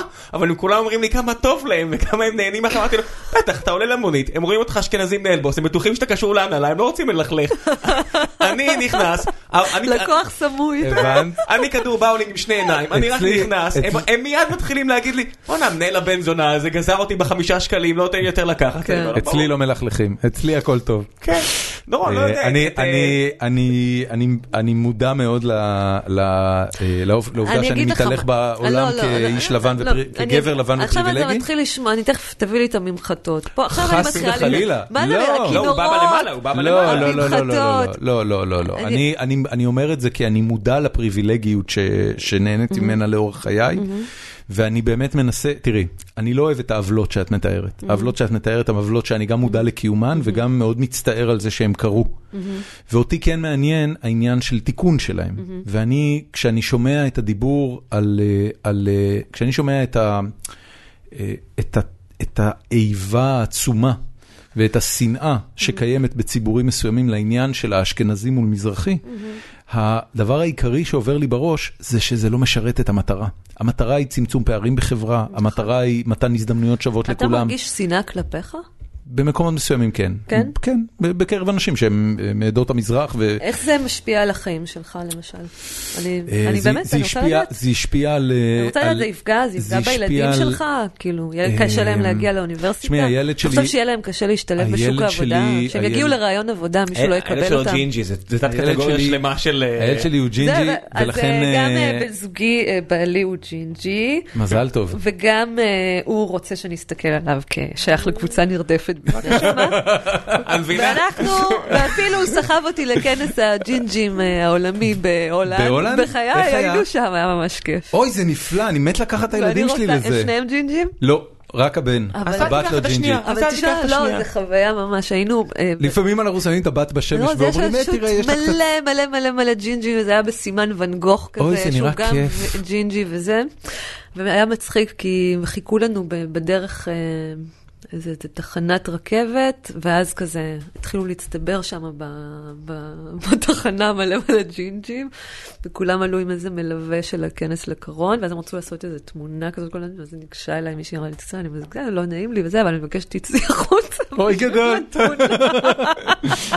הוציאו אותי מהקרון. הורס לי את הפריים. הוציא, כן, הרסתי. אני, הסיבה שבגללה... זה היה ממש חמוד, זה, נחמד ששאלת אותי את השאלות על, אה, אה, האם אני אה, יופלה בראיון עבודה וכן הלאה וכן הלאה, אבל אני כן אשאל אותך את השאלה הזאת, את חושבת שהילד שלך, אה, או הילדה שלך, אני רוצה או, ל- או מישהו לא סתם, הבנתי. שגדל בארץ ב-20 שנים האחרונות והוא אשכנזי או מזרחי, אגב שחורים סיפור אחר, אני חושב שיש אפליה ברורה נגד שחורים, אה, ואולי גם נגד ערבים, בוודאי בוודאי במקומות שזה מסוימים. סיפורי על זה, זה, זה, זה, זה. אולי נגד ערבים? בוודאי שיש. את חושבת אני חושב- שילד מרוקאי יכול לעבור אפליה. אה, היום בארץ? חד משמעית. ואני? אגיד לך. איפה? אז אני אסביר לך. אני אסביר לך. אני רוצה לדעת אני איפה. אסביר לך, ואני אסביר לך למה שאלתי אותך את השאלות האלה. כן. כי יש הבדל בין תחושה וחוויה של גזענות שאתה חווה מאנשים, שהרבה פעמים אנחנו אנשים שמסתובבים בעולם ויש לנו, נושאים כל מיני סוגים של שוני וחריגויות ומתמודדים עם כל מיני חוויות שליליות uh, בעולם על רקע המוצא שלנו, המראה שלנו, לא חסר, לבין uh, אפליה שהיא היא ממוסדת ורחבת היקף. למשל, אתה יכול אה, להרגיש לא נוח שאתה נכנס אה, למקומות מסוימים ואתה אשכנזי, ולהגיד, אוי, אורטל, תיגע אותי כאשכנזי, ראתה אותי כזה בלונדיני, היא כבר טוב. חושבת עליי כאלה. היא כבר חושבת עליי כאלה דברים, אני נורא מסכן, ובאמת אני סימפטית. חס וחלילה. אני בא למימונה ואף אחד לא בשום מציע כן, לא- כן. בשום אופן לא לא, מסכן. אני, בוא אני אצטט לך עוד אה, אשכנזים, סתם אני עושה למאזינים, אני עושה פה קצת אה, זה, אני קצת אה, מתבדרת, אבל זה, יש בזה גרעין של אמת, אז האשכנזים אמרו לי, וכשאני הולך לשוק, לא מעלים לי את המחירים כי אני אשכנזי? לא, מה את חושבת, שלא לא. עובדים עליי? מה? מה את חושבת שאתם יודעים, לא דופקים אותי ב- אותך דופקים? במוסך? לא דופקים אותי במוסך, כי חושבים שאני לא יודע להתווכח וכל מיני כל כאלה. פעם שליפז לא לוקחת את האוטו, אנחנו משלמים יותר. תני לי להגיד לך זה ככה, זה מוכח, זה מוכח. אז אני רוצה להגיד לך שנניח ואני מקבלת את כל החוויה הנורא קשה שלך בחברה הישראלית כאשכנזי. לה להחליק את השיער ואני רק בגלל המוסכים. ואני סימפטית, ואני סימפטית מאוד אה, לחוויה שלך. עדיין, אה, האשכנזיות שלך היא הון חברתי בתוך העולם שבו אנחנו חיים. ואני אסביר לך מה. עדיף לך להיות אשכנזי. מה שם המשפחה שלך? ניר. ניר. עדיף לך להיות ניר, או הורוביץ, או שטיין, או כשאתה הולך לרעיון עבודה, או כשאתה מגיש רק קורות חיים, מאשר להיות חדד, או בוזגלו, או אבוטבול. אם אתה תגיד לי עכשיו שאנחנו נגיש קורות חיים, אחד בשם הורוביץ ואחד בשם אבוטבול, והתייחסו לקורות חיים האלה באותה צורה, אתה פשוט... לא, זה תלוי במקום. אם אתה זה מאוד תגיד... תלוי במקום. אם אתה תגיד... לכן שאלתי אותך איפה. אז אז אני... לא, אני- זה אני- לא תלוי במקום. החברה הישראלית מייחסת לאשכנזיות אה, את חושבת הרבה שבק- יותר, אה, התכונות שמיוחסים לאשכנזיות זה יוקרה, השכלה, מעמד, ובתוך ה- העולם החברתי הישראלי, אני מדברת בגדול, לא על החוויות של... לא, לא, אה, אז אני אה, לא שואל על אה, החוויות, אני, אני באמת ביקשתי, לקחו לי על עגבניות יותר, אני אה, כמה שקלים אני בשוק. Mm-hmm. באמת ביקשתי שתגידי לי, תראי, ה- הסיבה שבגללה אני מתעקש על הנקודה הזאת, זה שאני וראם, אנחנו אה, מגיעים למקום שנינו- לא מייצג. שנינו חיים ב, אה, בעולם תעסוקתי שמאוד לא מייצג. אנחנו חיים בעולם שרוב הציבור הישראלי מכנה אותו הייטק, כן, ובעולם הזה אה, המריטוקרטיה היא מאוד מאוד חזקה. נכון, כי זה זאת- מבוסס מדעים, זה תחום זה מבוסס זה- מדעים. זה מבוסס על הנדסה. שאגב, שזה אחד הדברים, זה נכון, ו- זה וגם יש סוציולוגיה. בו, וגם יש בו, רגע, תן תנו לי רק להשלים כן. שנייה, יש בו ביקוש עצום לעובדים טובים. זאת אומרת, הביקוש העצום הזה והצורך המאוד גדול של מעסיקים בעובדים טובים, מתגבר על כל דעה מוקדמת אחרת, ובלבד שיהיו אנשים מעולים שיעשו את העבודה. עכשיו, אני כן סקרן, כי... אה, אני כן סקרן לדעת באיזה עוד מקומות, ואני אגיד לך כבר מראש, אני מקבל את מה שאת אומרת במידה מסוימת לגבי עניין אה, עריכת הדין. אני אפילו מכיר אה, חבר ילדות שלי שהחליף את שמו, כי כנראה ששם הילדות שלו לא היה מספיק טוב כעורך דין. בטח, אה, גם יכול- רופאים, אני מכירה רופאים. רופאים? אני לא בטוח, אבל אני. לא, אני לא, לא זה סגור, בטוח? אני לא עשיתי- יודע. אני לא לא יכולה להגיד, לא עשיתי סטטיסטיקה כמה יש, אבל אני מכירה כמה וכמה שהם מעדיפים להיות דוקטור ניר ולא דוקטור אברג'יל, כי אז מתייחסים אליהם בפחות רצינות. תראה, גזענות יש. יש. יש. תחושת בטן שלי שברפואה, רופא מומחה, אני מרגיש לי כאילו... שזה כבר לא תופס. שזה לא תופס? אני- מהמר שכן. אני מהמר שכן. אני, אה, אני, אולי אני לא יודע, באמת שאני לא יודע. ואילו רק לא, בגלל, אני אגיד לך זה- למה, כי הממסד יותר זקן. גם יכול לא, להיות. זה לא, יש יכול רופאים, להיות. יש, יש רופאים צעירים היום ש... תראה, לי- אבל אז בסדר, אז, אז משפטים ורפואה כן, מה עוד? משפטים ורפואה זה לא כל המשק הישראלי, תראה, המשק הישראלי אנחנו- מורכב. אנחנו מתרכזים, תראה, אנחנו מתרכזים ב, אה, בדברים נורא ספציפיים. ב, עכשיו בעניין של איך השם ש- משפחה שלך נתפס בתוך עולם את מסכימה איתי העבודה. למשל שבתנועות פוליטיות אה, אברג'יל זה הון פוליטי? תלוי חיובי? באיזה, תלוי איפה. מה זאת אומרת איפה לא? בליכוד? בליכוד כן? כן. בעבודה עד כן? איפה? עד איפה? כדי להיות ראש ממשלה? עד מקום שני. בטח עד מקום שני. מקום ראשון, את יודעת. המקום ראשון לא, תמיד. שמור. אני אומר, המקום. הראשון זה תמיד ביבי, אז מה, כאילו, על מה את כן, מה מדברת? איתי פה? ביום שביבי ילך, את חושבת שלא יהיו שם head to head לפחות שני מזרחים מול שני אשכנזים? אם לא וגדעון- יותר מזה? וגדעון סער לוקח. מה מה גדעון סער? הוא? בוכרי, לא, הוא בוכרי מה לדעתי. פתאום אשכנזי? אני לא מה חושב זה- שאת מה זה בוכרי? צודקת. מה זה בוכרי? מה זה בוכרי אגב? בוכרה. בוכרה זה אשכנזי או... זה נכנס? מה אה, זה? זה- נכנס במזרחים. כן. נכנס מזרחי. תבדוק את גדעון סער. וואי, אני לגמרי בודק. גדעון כן? סער. הוא הסוס שלנו במרוץ. באמת? הוא הסוס שלנו במרוץ. אהלן יא בבא. גדעון סער. מי יש בליכוד שהוא לא מזרחי? אמו של שר החינוך גדעון סער היא ממוצא בוכרי. לא. בום, קיבלנו. אה. קודם כל אמרתי, אז אוקיי. כבר אה, זה. רגע, מה, מה? הוא חצי הנה? בבקשה, השיחה מ-2013, שר החינוך גדעון סער מתחבר לשורשים הבוכרים. איזה יופי. אני, אני זוכר את זה כי אני זוכר שהוא סלב בקהילה הבוכרית, אה, הוא? נחשב כאילו. לזה שהגיע הכי גבוה. עצרו שנייה, מה עוד? כחלון? כחלון לא קנדידט? רגע, מה- עוד- רגע, מה עוד? בולגרי מה זה? אז רגע, אז בפוליטיקה נסכים בולגרי שזה למשל כן הון. זאת קטגוריה מאוד מורכבת, זה בולגרי. בלקני.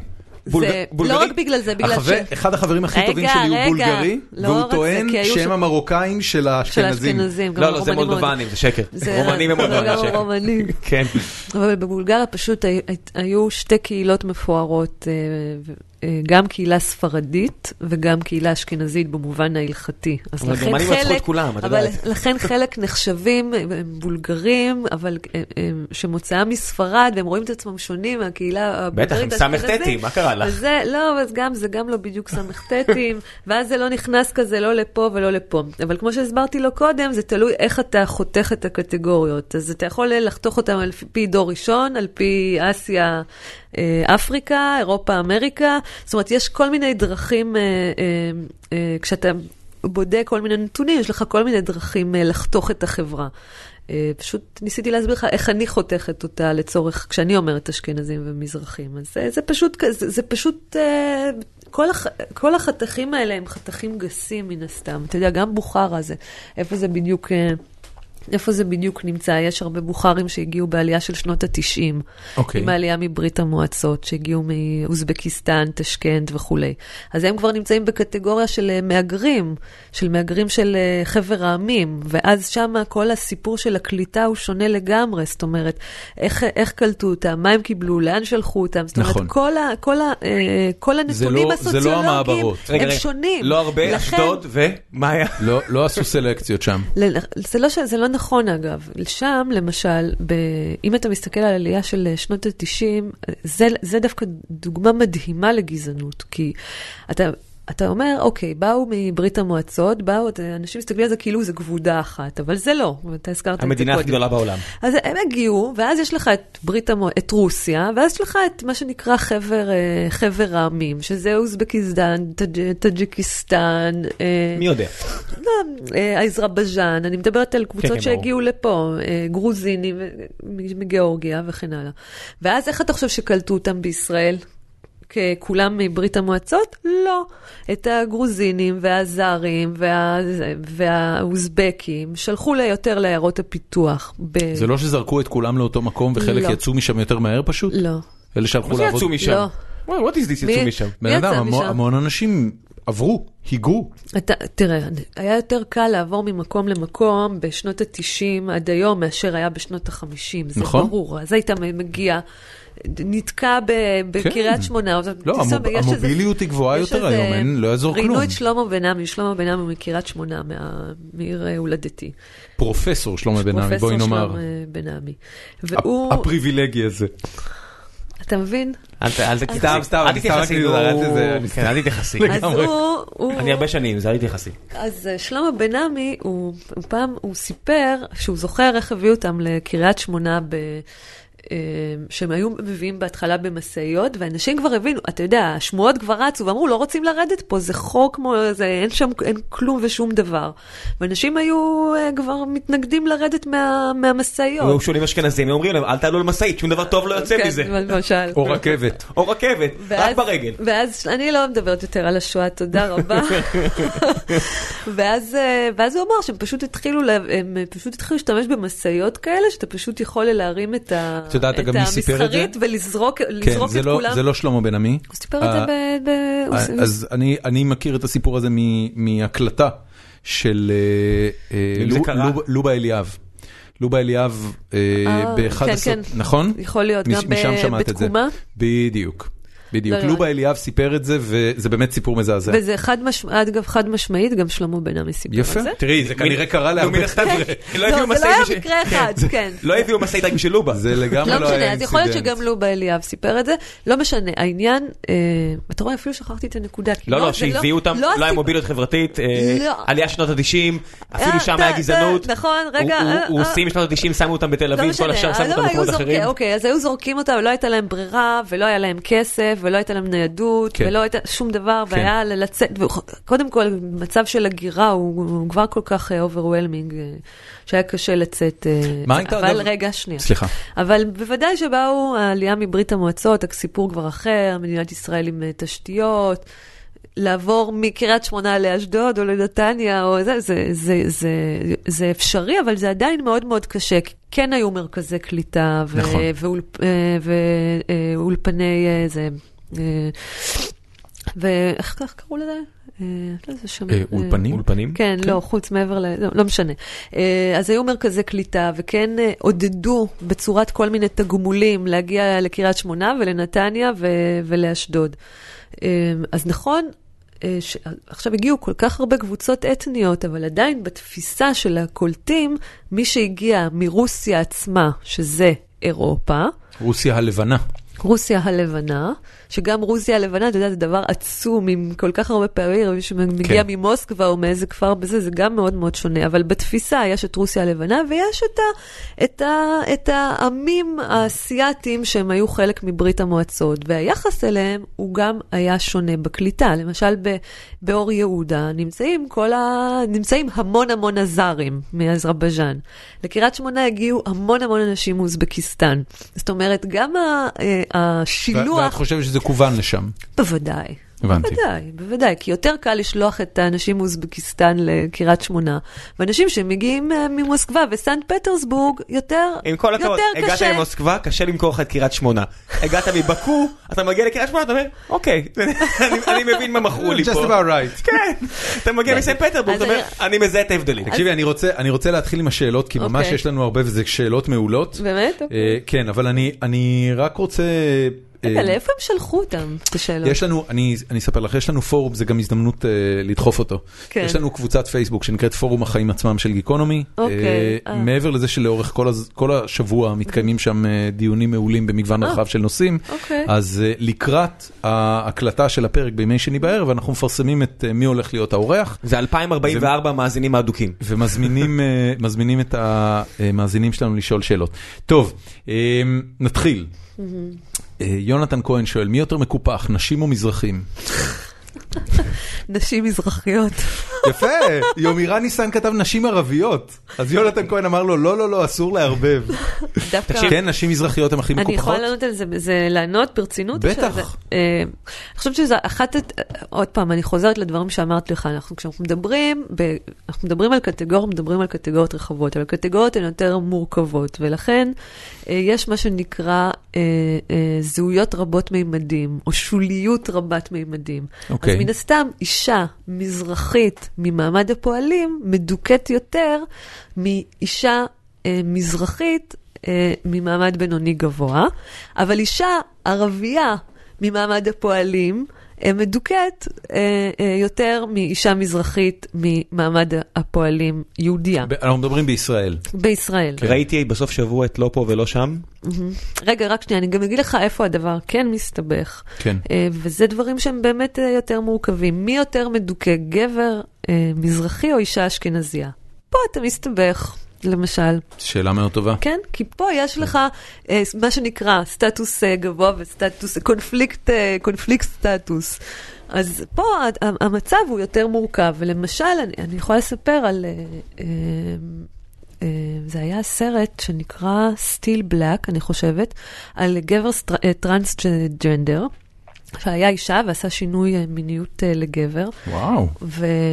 זה שם אותו במלא בעיות. בדיוק. עכשיו, מה שמעניין שם, אני לא, לא ארחיב על הסרט, אבל uh, מה שמעניין שם, אז שיש את החוויה של המעבר המגדרי, מאישה לגבר, אבל בתוך המעבר הזה, שאתה עובר להיות מאישה שחורה, שהולכת בעולם כאישה שחורה, לגבר שחור, הסיפור הוא מטורף. כן. כי פתאום אתה הולך ברחוב ומפחדים ממך. כן. אתה גם מטרה של המשטרה, אתה גם בצורה אחרת מטרה של לגמרי. המשטרה, ואתה גם, אתה שומע את זה הרבה בשיח, אה, בשיח שחור בארצות הברית, שהרבה פעמים נשים, בתוך שיח פמיניסטי שחור, שנשים אה, שחורות הרבה פעמים אומרות, הגברים שלנו, אז אתם, הם, הם הרבה פעמים יותר מדוכאים מכן הנשים הלבנות, הם כן. נמצאים במצב הרבה פחות טוב, והרבה פעמים הגברים השחורים הם המדכאים ש- הגדולים של הנשים השחורות בתוך הבית. כן. אז הסוגיות האלה הן באמת סוגיות שהן מורכבות לכל כך הרבה פרטים. אז כשמדברים פוליטיקה בגדול, אז התפרים הם נכון, הם, גס, הם גסים. אבל עוד פעם, נשים, זה, זה לא רק נשים, וזה לא רק גברים, וזה לא רק מזרחים, וזה... אני גם יהודייה, אני גם מזרחית, אני גם לא ממעמד הפועלים כבר, אני גם גרה בתל אביב, אני גם... זאת אומרת, כל הדברים האלה מרכיבים, אם ניקח את זה, אתה דיברת על סולמות אסתטיים, אבל יש גם סולמות אה, אה, יוקרה חברתית, או כן. סולמות מעמדיים. את מרגישה שכשאת מסתובבת בעולם את עוד סובלת מאיזשהו קיפוח? באופן אישי? או שאת כבר בן אדם חופשי, אדון לגורלו ויכולה לעשות הכל? אני חושבת שמבחינת דרגות חופש, יש לי יחסית המון דרגות חופש, אם אפשר לדבר, ואני חושבת שהרבה פעמים חשוב לדבר על ספקטרום, זה יותר קל לדבר על זה, יש לי יותר... אה, אבל עדיין, אני חושבת שעדיין יש, אני כן מרגישה משמעות לזה שאני מזרחית ואישה מזרחית, אבל תלוי באיזה עולמות אני נמצאת, זה באמת אה, כן. מאוד מאוד תלוי. טוב, אה, רגב לרנר, אני לא יודע אפילו אם הוא התלוצץ בשאלה הזאת או לא, מה הפלאפל הכי טוב בקריית שמונה, ומה הנקודה הסודית הכי יפה בעיר? פלאפל העמר, וואי, זו התשובה חד משמעית כאילו. תשובה טובה. כן. אני חי טוב עם התשובה הזאת. מה הנקודה הסודית הכי יפה בעיר? אה, גבעת שחומית. אוקיי, חברים, הנה אני אשים- קיבלת אני תשובה. אשים אה, נקודה בגוגל מפ. אסף כהן שואל, מה לדעתך צריך להיות התפקיד הגברי במאבק הפמיניסטי? שאלה טובה. אנשים מאוד אינטליגנטים אצלנו בפורום. מה הנקודה? מה, מה התפקיד הגברי במאבק הפמיניסטי? מה גבר יכול לעשות במסגרת המאבק הפמיניסטי בלי שנשים פמיניסטיות יסתכלו עליו ויגיד, מה אתה נדחף? מה? מה אתה עוד פעם, כן. אתה עוד פעם בא לקחת מקום ולשלוט ולהוביל. אני חושבת שבעיקר הם צריכים אה, לעשות... אה, לתמוך בנשים הפמיניסטיות לא. שלהם? אני, אני חושבת שבעיקר הם צריכים, אני גם אומרת את זה לאשכנזים אגב, מה אנחנו צריכים לעשות במאבק המזרחי? לא צריכים לעשות במאבק המזרחי, אתם צריכים ללכת לדבר עם, עם אנשים שהם כמוכם, תדברו עם, אל תבואו לדבר ולעשות ולעבוד ב, בשכונות, או לא, אנחנו באים, אתה יודע, יש את אלה, אנחנו באמת, באים... את לא חושבת שלבוא למקומות שיש בהם פערים, אה, את יודעת, אוכלוסייה ענייה ולתת להם השכלה זה דבר שיכול מאוד לעזור? לתת להם השכלה. כן, להביא לכם את האור. מיסיונרים של אני לא אני, פיזיקה. אני, לא, אני לא יודע איך זה. אצלך נשמה, אבל שיעורים פרטיים במתמטיקה עדיין עולים הרבה כסף. נכון. אם אתה מוכן לתת אותם בחינם זה שווה המון. נכון. אותו דבר לגבי לימודי מוזיקה, אותו דבר לגבי לימודי. מחשבים. אשכנזי, תודה. כן. אני חושבת שצריך להשקיע בזה שיהיו תשתיות חינוך אה, טובות אה, בשכונות אה, מצוקה, ולא שיביאו אשכנזים תיירים מבחוץ לתת כמה שיעורים. זה מה שאני חושבת. אני כן חושבת שאשכנזים... זאת אומרת, זה ברמת מדינה. ברמה, ברמה רחבה. המדינה צריכה לטפל בזה. בוודאי. אה, גם. כל התפיסה הזאת של להביא אנשים מבחוץ, שיבואו וירימו ויעשו, זו לא, תפיסה... את לא מעדיפה את העניין הקהילתי. על העניין של המדינה? זאת אומרת, את, לא מעדיפה תלוי, אני לא פתרונות... אוהבת אה, שהמדינה, אני לא אוהבת שהמדינה מת, אה, מתפרקת מה, מהאחריות שלה לדברים בסיסיים. אני לא חושבת שהיא צריכה להיות אחראית על הכל, אבל אני כן חושבת שלמשל חינוך ותשתיות חינוך נאותות זה משהו שאני לא רוצה לפתור את המדינה ממנו, ואתה יודע, ולבזר אותו ולהפוך אותו לקבלני משנה כאלה שבאים ונותנים, אה, אתה יודע, כל מיני עמותות שבאים ואומרים, אנחנו ניתן שיעורים במתמטיקה, ואנחנו, זה לא עוזר ולא נותן שום דבר. אבל אני כן רוצה לענות על השאלה הזאת, ולהגיד שגברים יכולים לעשות את העבודה הפמיניסטית החשובה מול גברים אחרים פשוט. אה, ו- להסגביר אחד לשני. בדיוק. תסבירו אחד לשני. כן, אתה עושה לי את זה הרבה. לא רע, תסבירו. אחד לשני, כן. תדברו אחד עם השני, דברו עם כן, אבא שלכם, עם הבן שלכם. עם החבר'ה שלכם. הנה שאלה תהיו- שתעצבן תהיו אותך. פמיניסטים כשאתם יוצאים כולכם לבר, ושגבר אומר איזה משהו סקסיסטי, תגידו לו וואלה, אחי, לא לא סבבה, אני לא לה- אני הולך סבבה. לעשות עכשיו תרגיל. כן. אה, לא, אני לא אעשה את זה, לא משנה. לא, תעשה, פליז. אה, לא, את- מה? אני לא יודע אפילו מה זה ואני נגד. למה? כי אני מכיר את התרגילים של דורון. אה, אוקיי. יש פה מישהו, נו, אני אקריא לך סיפור חיים, ואת תגידי לי בסוף אם הוא מזרחי או אשכנזי, אוקיי. בסדר?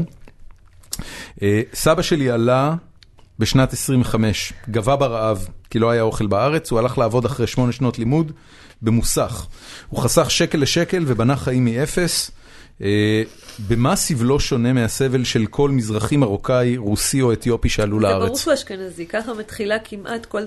ברור שהוא אשכנזי, כי ככה מתחילה כמעט כל תגובה אשכ- אשכנזית לסיפור המזרחי. כן, הוא קיבל עשרה לייקים. בנינו בזה, בנינו בעשר אצבעות. ומה, ומה התשובה לך לעניין הזה?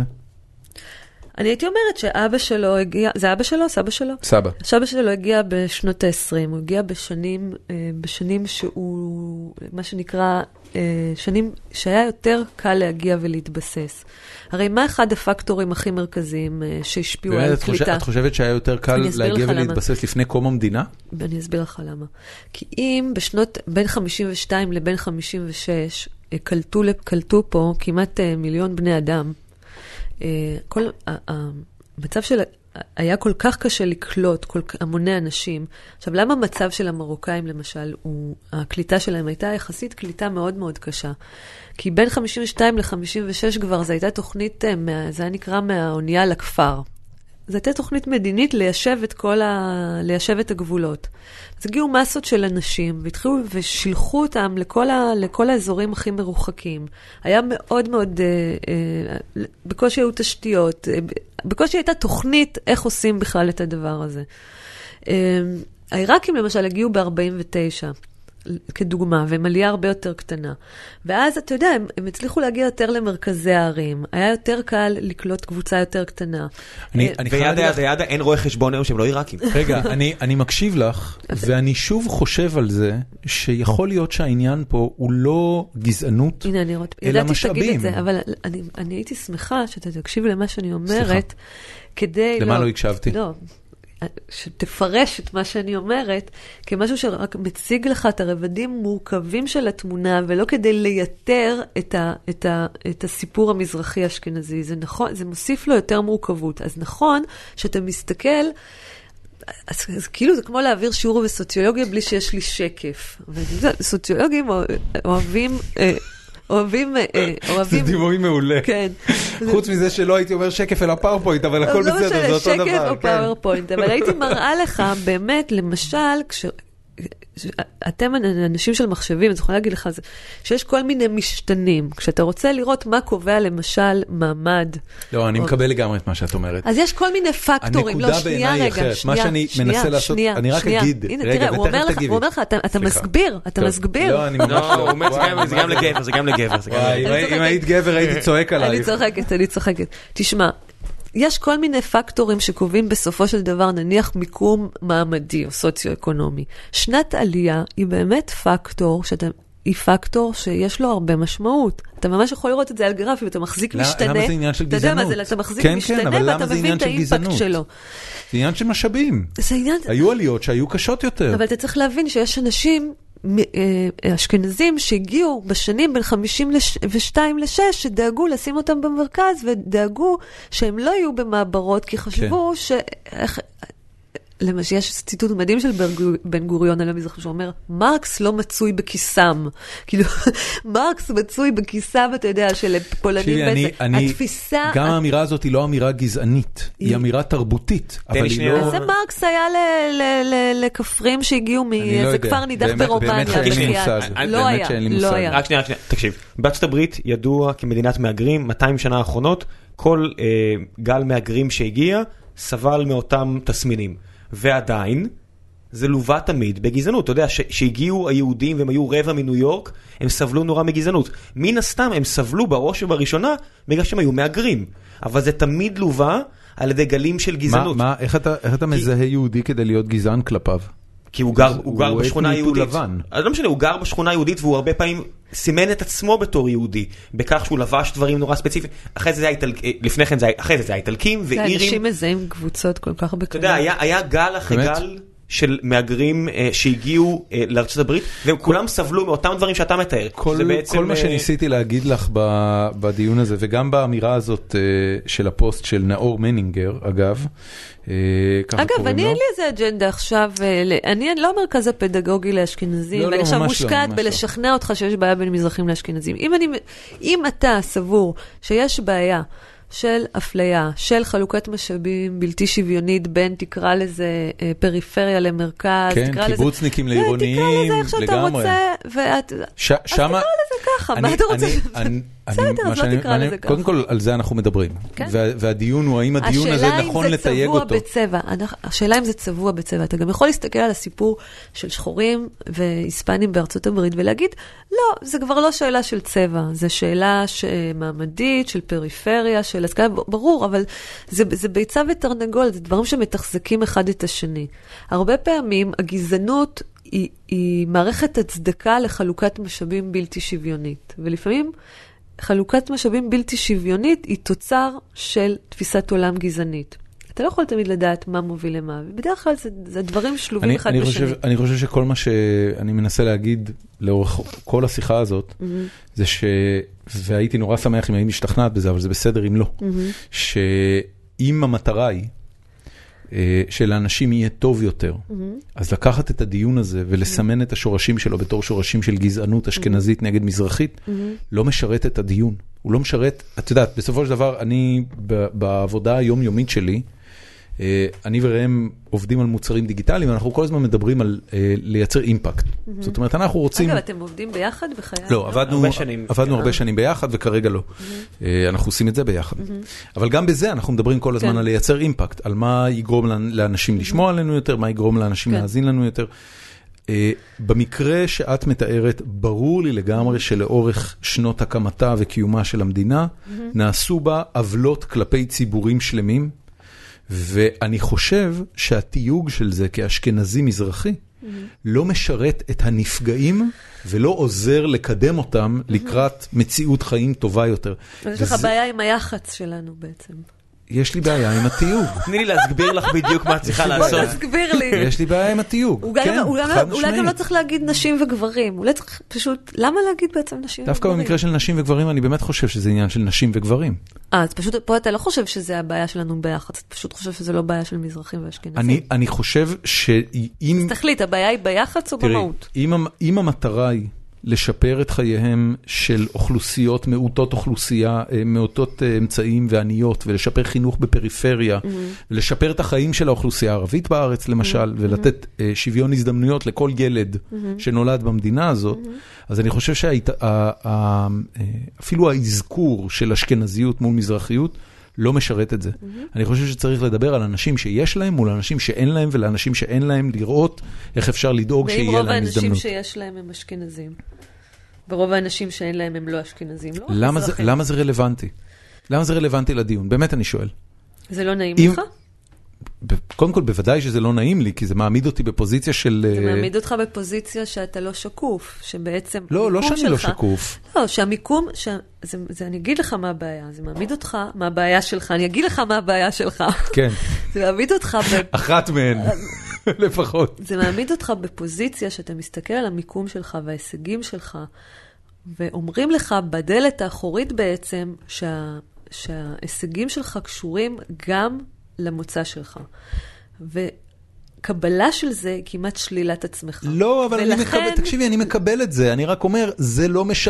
זה שאני, זה שאני מכיר בזה שאני אשכנזי פריבילגי, לבן, גבר, לא משרת אף אחת מהאוכלוסיות החלשות שמקיפות אותי במדינה הזאת בלשפר את מצבה. תחשוב הפוך. אני לא חושבת- תני להציע לך כן. משהו הפוך. מה שאני אני יכול לטעון לצד של דורון זה שבדרך כלל לא הבעיה אנשים שהם מצליחים יותר, אלא אני לוקח מישהו למשל כמו צפריר בשן שמתבטא הרבה בכיוון הזה, מישהו שהוא אה, אומר, אני לא... לא מגיע ממשפחה עשירה ואני בעצמי לא עשיר. עצם, והוא תמיד אה, כותב על זה כמה שהוא, שהוא מתעצבן מזה שמשליכים עליו את כל, שהוא בעצם מגיע כביכול מההצלחה, הוא באר שבעי וכו' כן. וכו' וכו', ואני אומר, עצם העובדה שזה מזרחים נגד אשכנזים, אתה מאבד הרבה אשכנזים עניים שאחרת היו איתך במאבק. או, המזרח, או מזרחים עשירים. לא, מזר- אבל אני אומר, מזרחים אבל עשירים, המזרחים לא... עשירים, המזרחים עשירים נהנים מזה, לא, לא, שהם אה, כאילו הצד המקופח, הם יכולים אני- להמשיך לזעוק לא, לא, קיפוח. לא, לא, עצרו שנייה. מירי. רגב זה לא למשל, נכון, שהגיעה. למעמד חברתי. באמת מרשים, אותי. מה שאני יכולה רוצה להמשיך לה- לזעוק קיפוח. מה שאני לא רוצה שומע להגיד זה אותנו, כן. שהמאבק הגדול יותר הוא בקרב אנשים שלא נהנים מאותו פוטנציאל, נגיד, נגיד ילדיהם, נניח ילדיהם, לא נהנים מאותו פוטנציאל הצלחה כמו אנשים אחרים. ומה שדורון מנסה להגיד, שאם המאבק הוא בין עשירים לעניים, את בעצם מאבדת פה חלק עצום באוכלוסייה, שאומר, טוב, זה לא המאבק שלי, כי הם ידגו אותו כאשכנזים מזרחים, כשבפועל... הרבה מהאנשים שצריכים להיות חלק מהמאבק הזה, זה אנשים שהם, לא משנה אם רוסים, אשכנזים, אבל גם הם מגיעים לבתי ספר לא טובים, גם הם אה, בשכונות בלי הרבה פוטנציאל. הדיון הוא על חלוקת משאבים. בעצם יש פה שני מרקסיסטים שרוצים שכל המאבק יהיה מאבק על רקע מעמדי.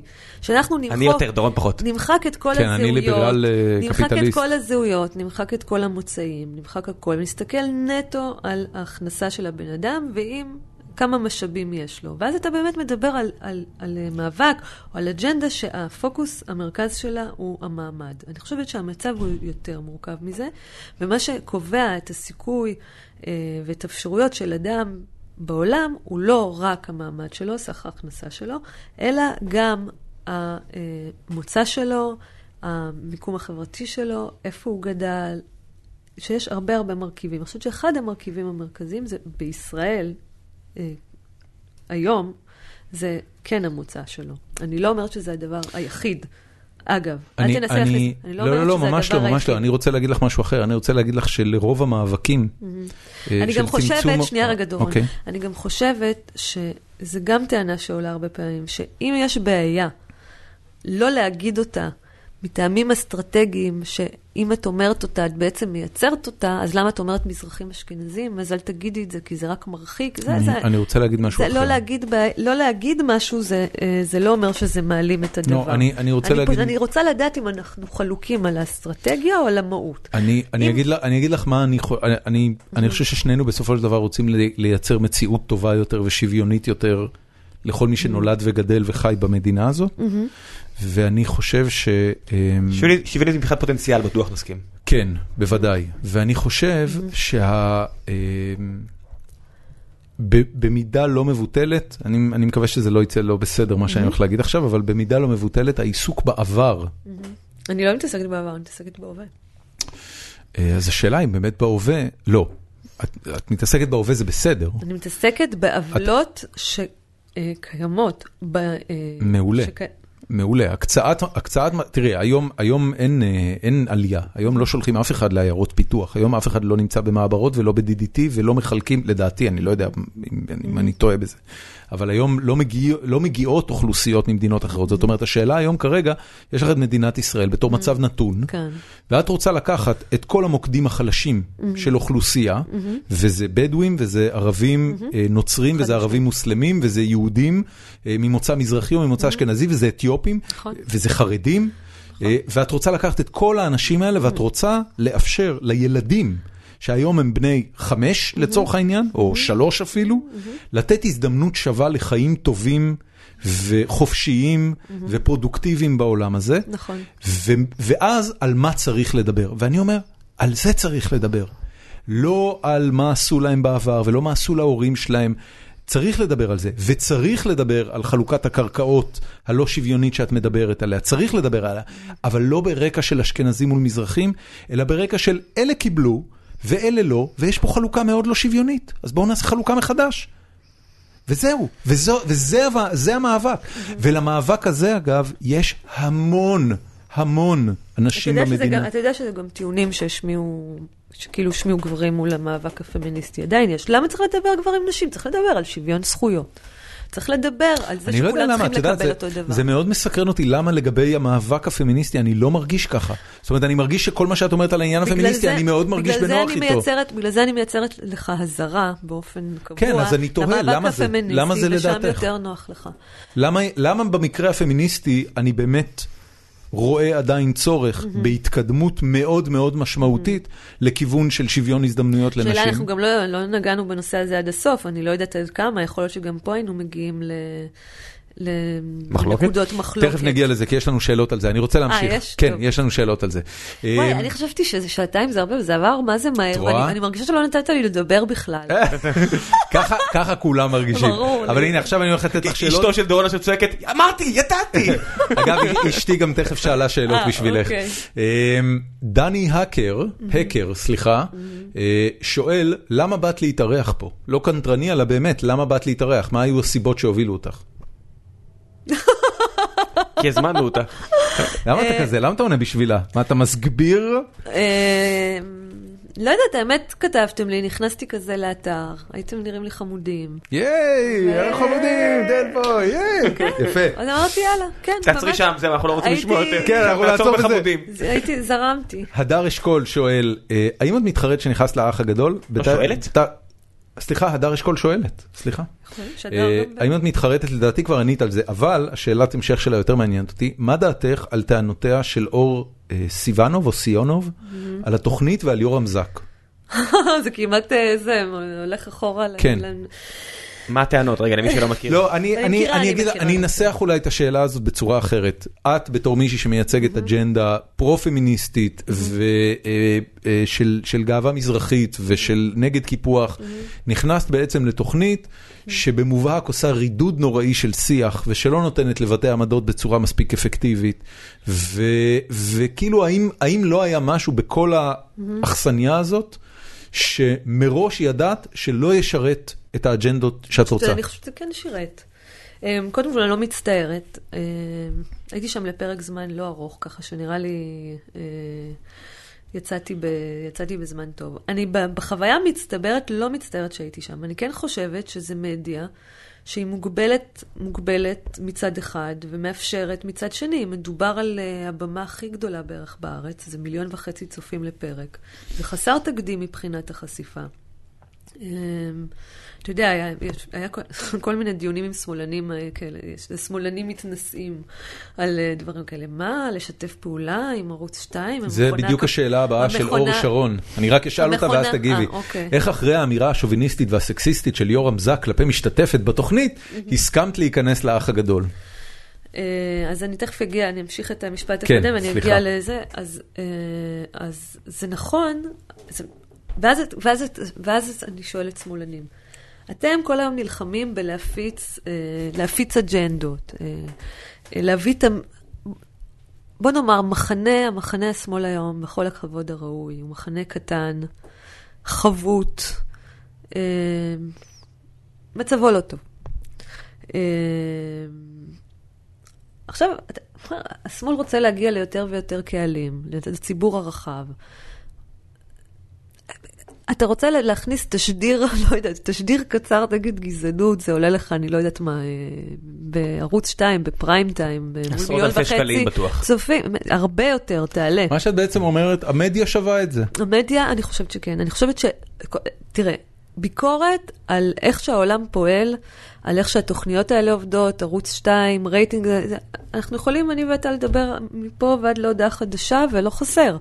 אבל אנחנו גם צריכים, גם צריך איזה מבט ריאליסטי על איפה אנחנו פועלים, מה המצב היום, איך אתה יכול להגיע היום לקהל הכי, הכי רחב, מגוון, לקהל צעיר, לחשוף אותו לעוד דימויים, לעוד דעות. מה לעשות ש... ש, ש חבר'ה בני 16 לא נכנסים לקרוא את אה, אתר שיחה מקומית ואת העוקץ ואת הטקסטים המייגעים שלי בפייסבוק, או זה לא מה שעושים חבר'ה בני 14 ו-15, והרבה מהם רואים האח הגדול, ואגב, גם הרבה מאוד אנשים מבוגרים אה, רואים האח הגדול, זה, זה פשוט חוצה מעמד, גיל, זה פשוט, אני לא מיליון וחצי האמנתי, אנשים. אני לא האמנתי כמה אנשים, כאילו כמה הקהל של הצופים בתוכנית הזאת הוא מגוון. אה, אז קודם כל, מבחינת במה, זה במה חסרת תקדים. עכשיו, יש לה חסרונות? בוודאי. אבל יש לך, אתה עושה פה איזה בארטר כזה. כאילו, מצד אחד אתה מקבל במה רחבה, מצד שני הבמה מוגבלת. אה, אני בגדול חושבת שב... אני חושבת ש... ש... ש... דברים שרציתי להגיד הגיעו לקהל רחב, אני חושבת שהיה להם אימפקט. אם הייתי נשארת יותר, היה להם אימפקט יותר גדול. אה, אבל נכון, הם... תשמע, זה יותר טוב מלשבת אה, בפאנל ב... ב... בערוץ 2, להגיד את הדבר נכון. שלך ב-30 שניות. אני כבר הפסקתי לעשות את זה, כי זה... זה כבר, אתה, אתה יודע, הבר... ההבדל בין הברוטו לנטו הוא כל כך גדול, אתה בא, צריך להתאפר, לחכות שעה. אני רוצה להגיד לך משהו לגבי אתה זה. יושב, אתה, יושב ב, אתה יושב בפאנל, יש להם בשביל סינק אחד שתי דקות, תגיד אתה, תגיד אתה, טק, טק, טק, טק, טק, סיימת, אתה לא מסיים להגיד, אתה, משפט לא, אתה... זה איום ונורא, זה ברור לגמרי. אז כבר אין לי, אין לי אפילו, אין לי מוטיבציה ללכת לדבר. ב- לא יודעת, ב... whatever. ב- כן, באיזה, באיזה פאנל, או בחדשות, באיזה, באיזה כתבה, או... כי כבר, אתה הולך, ותוך שתי שניות זה נגמר, ואתה לא מספיק להגיד שום דבר. כן. אה, אז אם זה תוכניות כמו שיש לך איזה 20 דקות, 10 דקות לשבת ולדבר, שיקשיבו לך, זה סבבה. בגלל זה הבמה פה איתכם היא באמת חסרת תקדים מבחינת האורך שלה. אנחנו חסרי תקדים. הרבה אנשים אומרים את שמעת? זה. אני גם אגיד לך חמודי- מה, אני יכול- להכניס משהו. רגע, אני חייב להגיד לך? משהו על זה. רגע, ולגבי יורם זק, אני רוצה לענות טוב. על זה. אני חושבת שאנשים ראויים אה, לסליחה. הרבה פעמים אנשים עושים טעויות, אה, מתנצלים עליהם, חוטפים עליהם, משלמים עליהם מחיר פומבי. וכשהמחיר הפומבי הוא, שהמחיר או שהתשלום על החטא נמצא בתוך הספירה הציבורית או האינטרנטית או הווירטואלית, אין לה, אין לה פג תוקף. זה לא כמו גזר דין. אומרים לך, אתה נכנס לכלא שנה, זה הגזר דין שלך, אתה מסיים, שילמת את חובך לחברה. למרות שרוב האסירים בטח יגידו לך שזה לא ככה, אבל בסדר. תלוי, אבל לפחות אתה יודע מתי, זה, מתי העונש הפורמלי שלך נגמר. כן. ולפעמים אנשים עושים דברים שהם לא סבבה, ואני לא מסכימה איתם, והם אומרים, סליחה, פשעתי, חטאתי, אני מצטער, אבל מתי זה נגמר? אז אפשר להגיד את זה בדומה לגרבוז, אגב, עם כל הסערה שהייתה סביב הדברים שהוא אמר, הגזעניים, על קמעות ועל מזרחים בנאום ההוא. באיזשהו שלב, לדעתי זה היה overkill. זאת אומרת, הבן אדם... ברור שזה ה overkill. אז- מישהו פה עשה הון פוליטי. קוראים לה מירי רגב, אגב. לא, לא. כולם, גם חלק מאלה שהתעצבנו הם לא עשו פוליטיים, באמת התעצבנו כי זה פגע אתה בהם. שם לב שכל פעם שהוא אומר מירי רגב, הוא מסתכל עליי כאילו אני הדוברת שלו. לא, לא, לא? לא, לא, חס וחלילה. חמוד שלי. ממש זה לא. ששתינו נשים את- מזרחיות. עכשיו זה שלך, זה לא שלך. אני אני לי ממש לא שם. ממש לא שם. אני- את את ומירי רגב על שני קצוות מאוד מאוד יש שונים לי בעיניי. ביקורת על מירי רגב, יש דברים שהיא עושה שאני מעריכה, יש דברים שלא.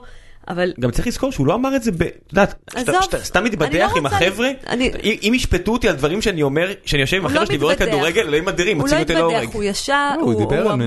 מול הוא קהל, דיבר ברצינות. הוא עמד מול קהל, רגע, ערב אולי אני לא מכיר את הסיפור. לא, אני מדבר על... אה, אתה מדבר על יורם זק. לא? לא, אני מדבר על יורם אה. על גרבוז. לא, אז אני אומר, מה שהיורם זק, כן. על החטא שלו, אני אומר, אם תתפסי חבורה של גברים, מזיינים את השכל מול מול ט- לא, מול האמירה כדורגל, שלו כן. הייתה, כן, אבל אמירה, סקסיסטית, אמירה מכוערת, שבטעות יצאה לאוויר, אה, לאוויר כן. העולם. אה, אני חושבת שהוא, שהוא, שהוא התנצל, שהוא שילם מחיר. אני חושבת שבאיזשהו שלב דברים צריכים להיות נסלחים. כן. עכשיו למשל לא נתנו לגרבוז, אה, היה את כל הסיפור עם פרס ישראל. מסתבר שלא אגב. שמה, שזה לא שזה היה? היה fake news, זה לא היה נכון. זה לא נכון? לא. אוקיי. הוועדה התכנסה כדי לדון בזה, לא הגיעו להסכמה, נקבע דיון נוסף, הדיון הנוסף נאלץ להתבטל, ויום העצמאות קרב מדי, אז דחו את זה פשוט. הבנתי. לא היה בסופו של דבר, הכל היה פייק אבל news. בוא נניח וזה היה נכון. זה סיפור מעולה. מעולה. לא, כן. נניח והיה נכון, אני לא חושבת שהיה צריך לשלול ממנו את פרס ישראל. אני מסכים איתך. אז אתה מבין שגם ענישה צריכה להיות מידתית. כן, כן, ברור, ברור. ואתה לא יכול להעניש מישהו שאנס כמו מישהו שאמר הערה מטרידה מינית. זה כן. לא בסדר ולא בסדר, אבל צריכה, צריך להיות לנו איזה, איזשהו סולם מידתי של ענישה. ואני חושבת ש- שיורם התנצל, ואני חושבת שהוא שילם את המחיר, ואפשר להמשיך הלאה, הוא לא צריך להיות מה עכשיו מה היה גם המחיר שהוא. שילם, אם בכלל? לא, מחיר אה, ציבורי לא של אותו? ביקורת ציבורי, לא, לא, לא פיטרו לא פיטרו אותו והוא חזר? השעו אותו ליומיים. לא, לדעתי, הוא אבל הוא עשה- עזב את התוכנית וחזר. לא, לא, השעו אותו לאיזה שבוע, אני לא יודעת שבועיים. גם הוא אם- לא- הוא המשיך את אותה עונה. אני לא יודעת גם אם השעו אותו או לא, אני יודעת שמבחינת הקבלת אחריות שלו והבעת הסליחה שלו, כן, הוא עשה והמחיר התנצלות. נכון. מחיר ציבורי זה שאתה עובר שיימינג בציבור, אה, שיימינג ראוי הרבה פעמים, ש... והוא כלי שיכול להיות ראוי, אה, וזה חלק מהעונש. וואי, זה, זה נהיה עכשיו אה. מאוד, אה, מישהו גם. מישהו גם שאל על שיימינג, אחת השאלות זה למה את עושה שיימינג, ואני חושב שהדבר הכי בולט שאפשר להגיד זה עכשיו יש את כל הסיפורים של אה, נשים ש... אני, אני, אני עושה שיימינג בצורה הכי מבוקרת שיכולה להיות, הכי מידתית שיכולה להיות. מה זה? טוב, תמשיך לשאול. לא, לא, זה זה- היה זה- שאלה, זו שאלה. שאלה אמיתית. שאלה אה, אמיתית. מה? כן. אה, נאור מנינגר, אותו אחד שסבא שלו עלה מפולין ב-25, שואל שוב, למה את עושה שיימינג? זהו, פשוט ככה, למה את עושה שיימינג? אה, האמת היא שהייתי שמחה שהוא ייתן אה, מקרים אה, ספציפיים של למה הוא אותו. מתכוון. אני הייתי שמחה, אני רק יכולה להגיד שהפעמים שהתייחסתי, או מה שנקרא שיימינג אה, לאנשים בפייסבוק שלי, זה רק לאנשים שפחות או יותר הם אנשים ציבוריים, שהביעו עמדות ודעות במרחב הציבורי, ואני מחזיקה אה, בדעה. ומתעקשת עליה שמי שהביע דעה, עמדה במרחב הציבורי, אה, צריך אה, לעמוד מאחוריה, מה ואין שום דעתך בעיה על כל לבקר אותו ציבורית. הגברים שמאשימים אותם עכשיו ב date rape וכל הדברים האלה עכשיו, אה, ש... ש- אני, אני רואה יותר ויותר אה, נשים שמתנגדות ואומרות, היי, גם לי הוא עשה את זה, גם לי הוא עשה את זה, גם לי הוא עשה את זה, ואז זה יוצא כשיימינג, אני שם גרשיים. אה, ואני חושבת שזה תלוי מאוד באיזה מקרים. אני חושבת שיש מקרים שזה, אה, שזה כלי... תראה, בתוך מצב שבו, נש... ש... שבו הטיפול באלימות מינית הוא באמת אה, רחוק מלהיות אידיאלי, וללכת להגיש תלונה במשטרה. זה משתפר? אה, לגבי זה, לגבי, זאת אומרת, התהליכים של הגשת תלונה, אני יודעת שנעשים מאמצים לשפר את זה, אני לא יכולה להגיד לך אם זה משתפר או לא, אני לא יודעת. כאילו, זה משהו שנראה לי ש... שעוד צריך לבדוק אותו. אני יודעת שכן, יש, אה, יש כן ניסיונות אה, להפוך את התהליך הזה לתהליך אה, יותר רגיש, יותר מודע פמיניסטי וכולי. אני חושבת שבמקרים האלה זה, זה באמת נורא תלוי. אני חושבת שזה כלי שזה יכול להיות מאוד אפקטיבי, וגם יכול להיות כלי מאוד מסוכן. כן, כי אם טועים, אני מניח שזה... זה יכול להיות כלי גם מאוד מאוד מסוכן. אני לא מכיר אף סיפור שיצא שהבן אדם בסוף התגלה כאילו לא עשה את זה ואז הוא תבע את עלבונו מול האנשים האלה מצד שני אני אומר לעצמי. אני לא באמת מכיר אף אחד מהחבר'ה האלה ויכול להיות שזה כל כך פגע באנשים האלה אישית כן. שזה מחץ אותם לגמרי והם נעלמו מה את יודעת אני לא יודע אני לא מכיר אף סיפור כזה מספיק קרוב כדי לדבר עליו בכלל גם אני לא. אני לא אני מכיר אחד, אבל אני יודע שהוא עכשיו במעצר, אז אה, אתה יודע. קסטיאל. טוב, כן. זאת למשל דוגמה של, אה, שאתה יודע, ש, ש, ש, שפעולה, ב, ב, גם שהתחילה בשיימינג וגם של תחקיר אה, ברשתות, ובכל זאת זה גם תחקיר ששתי עיתונאיות עשו, כן, זה לא משהו כן, כן. שנעשה. לא, אתה נשים יודע. אה, קמו כן. והתלוננו במשטרה. כן, אבל זה רבות. לא רק ש... הם- קמו, אבל אחרי שנעשה תחקיר כאילו עיתונאי, עם שתי נשים, עם שרון שפורר ו... אה, וואי, רגע. שכחתי את השם שלה. רחלי רוטר ניסתה לקחת לא, בזה חלק לא, ולא לא, עזר. זה לא הדס שטייף? לא, שהדס שטייף הייתה נגד. אה, גם- עמנואל רוזן. גם רחלי ניסתה, ראיתי. רח- רחלי הייתה על אה, משהו. לא, עינת פישביין ושרון שפורר. נכון, נכון. אז אה, מדובר בשתי נשים עיתונאיות שעשו המקום תחקיר. הכי חם בגיהנום. כן, מהמקום הכי. חם בגיהנום, ואתה יודע, שליוו את התהליך הזה עם הניסיון העיתונאי שלהן וכולי, אז עבר איזושהי בקרה מסוימת. נאספו עדויות, בכל זאת. כן, נאספו- עיתונאיות רציניות. נאספו עדויות, הן, היו להן, כאילו, היו להן מספר עדויות, הן אימתו את העדויות, הן בדקו, ואז הן אה, יצאו עם זה, עם זה זה החוצה. גם נראה לי כזה סלאם דאנק קייס, כן. שבטח כל כך הרבה נשים אמרו, וואו, אוקיי, כן, זה קרה ואז גם לי, נתן- ואז זה כן, נהיה ואז פשוט זה יותר. נתן, כן, ואז זה נתן לנשים... טוב, שאלה הבאה. אה, ספיר דיאמנט שואלת, אה, האם תוכלי להסביר את המושג אפליה מתקנת כפי שאת תופסת אותו בהרחבה? וכמו כן, האם לדעתך גזענות ואפליה יכולים להיות רק כנגד מיעוטים וקבוצות מוחלשות? אה, קודם כל, אני חושבת שהביטוי הנכון והתקין הוא העדפה מתקנת. אוקיי, אה, כי- למה? מה אה, מה יש קודם כל במילה אומרים אפליה? העדפה, פשוט כי זו מילה חיובית יותר? גם כי היא חיובית וגם כי זה לא אפליה, כשאתה, זו לא אפליה מתקנת. ברור. זה פשוט אתה העדפה. אני רואה את זה. מה- מה מקור המילה אפליה? אה, שאלה זה. מפליאה, זה כמו, זה הפרדה. כן? כן, כמו פליאת קינים. אה, אפליה. זה אוקיי. כנראה בא מאותו לא שורש. חשבתי על זה אף פעם, מעניין. אולי, אני לא יודע. אני אבדוק, תמשיכו לדבר. תבדוק. שח, ניחשתי. תבדוק. אה, אה, אני חוש- אז אני חושבת שהעדפה מתקנת היא, אה, המטרה שלה היא היא לתקן במקומות, במקומות שבהם המבנה כשל מלתקן. ולנסות לעשות תיקון בצורה מלאכותית, שהתיקון הזה אה, יוביל, אחריו, אה, יוביל אחריו שינוי. בגדול, למשל, אם מדברים בקבלה לעבודה או קבלה לאוניברסיטה וכולי, הרבה פעמים אנשים מתבלבלים וחושבים שזה לקחת מישהו פחות טוב במקום מישהו טוב. או מישהו, מישהו מוכשר לתפקיד או לא מוכשר לתפקיד. זאת אומרת, זה לא אחת הוא- התוצאות של אה, לא. העדפה מתקנת? לא, העניין הוא, בהעדפה מתקנת, היא שעומדים מולך שני אנשים כשירים לתפקיד, עם אותם כישרונות, עם אותו מריט, ואחד אשכנזי ואחד מזרחי, או אחד גבר ואחד אישה, או אחד לבן ואחד שחור, אתה תעדיף את המיעוט כדי לקדם מיעוטים או נשים או מזרחים במקומות שהיו חסומים וסגורים מפניהם לאורך שנים. זה לא לקחת אה, אה, מישהו פחות טוב על פני מישהו טוב. ככה אני, ככה אני מבינה את המדיניות הזו. לפעמים גם, אתה יודע, בדברים מאוד, אה, מאוד קטנים אפשר להגיד, אוקיי, פה טיפה חסר ניסיון, אז, אז לא נורא, אבל אנחנו צריכים לאפשר את ההזדמנות לנשים להגיע לתפקידים שבדרך כלל חסומים מפניהם.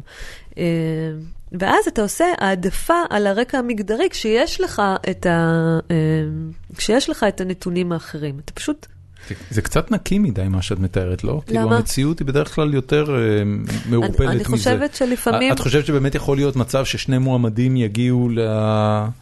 ל... למיון הסופי, ושניהם יהיו שווים ביכולות שלהם, ו... תראה, זה, זה, המצ- זה המצב ה... הרצוי. אני אגיד לך הרצוי. שעכשיו אנחנו, היום ראיינתי לאיזשהו תפקיד, אולי אני לא אשחק את זה, אבל אני אומר, מבין האנשים שאני מתלבט לגביהם, ובאמת אני לא יודע מי לקחת, כי הם כולם בסך הכל סבבה, אז אתה מסתכל יש על זה. אישה ויש גבר, אני לא יודע, אני לא זוכר מה המוצא אז האתני אז של אתה כל... תיקח את האישה? אני לא יודע. אבל זה העדפה מתקנת. אני לא אעשה את זה עכשיו בשידור, אבל... אה, אבל זה העדפה מתקנת. אבל הם אז- שניהם אז- מבחינתי ראויים לגמרי. אני צריך לבחור אחד. אז במקום הזה הוא. צריך לקחת את האישה. אני לא יודעת בדיוק למה הוא מראיין, אבל בגלל שאתם בעולם לא המחשבים... לא, לא, זה לא תפקיד טכני אפילו. אה, לא משנה. אבל למשל בתפקידים, בתחומים מסוימים, שאתם יודעים שיש לכם 95% גברים בחברה, אז במקום הזה, שהוא כל כך מתלבט, אז זה המקום לקחת אה, יוזמה ולהגיד, אני אקח את האישה, או את הערבי, או את המזרחי. זה המקום שבעיניי הוא או העדפה את הבן 62, ראיינו אבל לפעמים, השבוע. כמו שאתה אומר, זה באמת אה, מורכב, ואני מכירה מקומות שה, שהמדיניות הזאת התפוצצה בפנים גם. כן. ספיר דיאמנט, אגב, אחלה שאלות, נשמה, כל הכבוד לך. מה היא עוד שואלת? הנה, שאלת המשך, אני מת על שאלות כאלה. אוקיי. אה, נניח שבעולם דמיוני את יכולה במטה קסם? לבטל אי צדק כלשהו לבחירתך. מהו האי צדק שאותו תבטלי? זה החייזרים מקודם. אני מת על שאלות כאלה. עשתה לי את היום עם השאלה הזאת. וואו. אהה, לך יש אחד? אי צדק שהיית מבטל? בארץ? איפה שאתה רוצה. אבל מה זה, מה זה, כאילו, זה, זה, זה משהו, זאת השאלה, תקשיבי, זה כתוב, אני לא אני לא יכול לעשות פה יותר מדי פרשנויות. אי צדק משהו. לבחירתך. אני אני הייתי מטפל בבעיה של ערבים בארץ, יש לי הרגשה שהריפל מה זה הבעיה? מה זה אומר?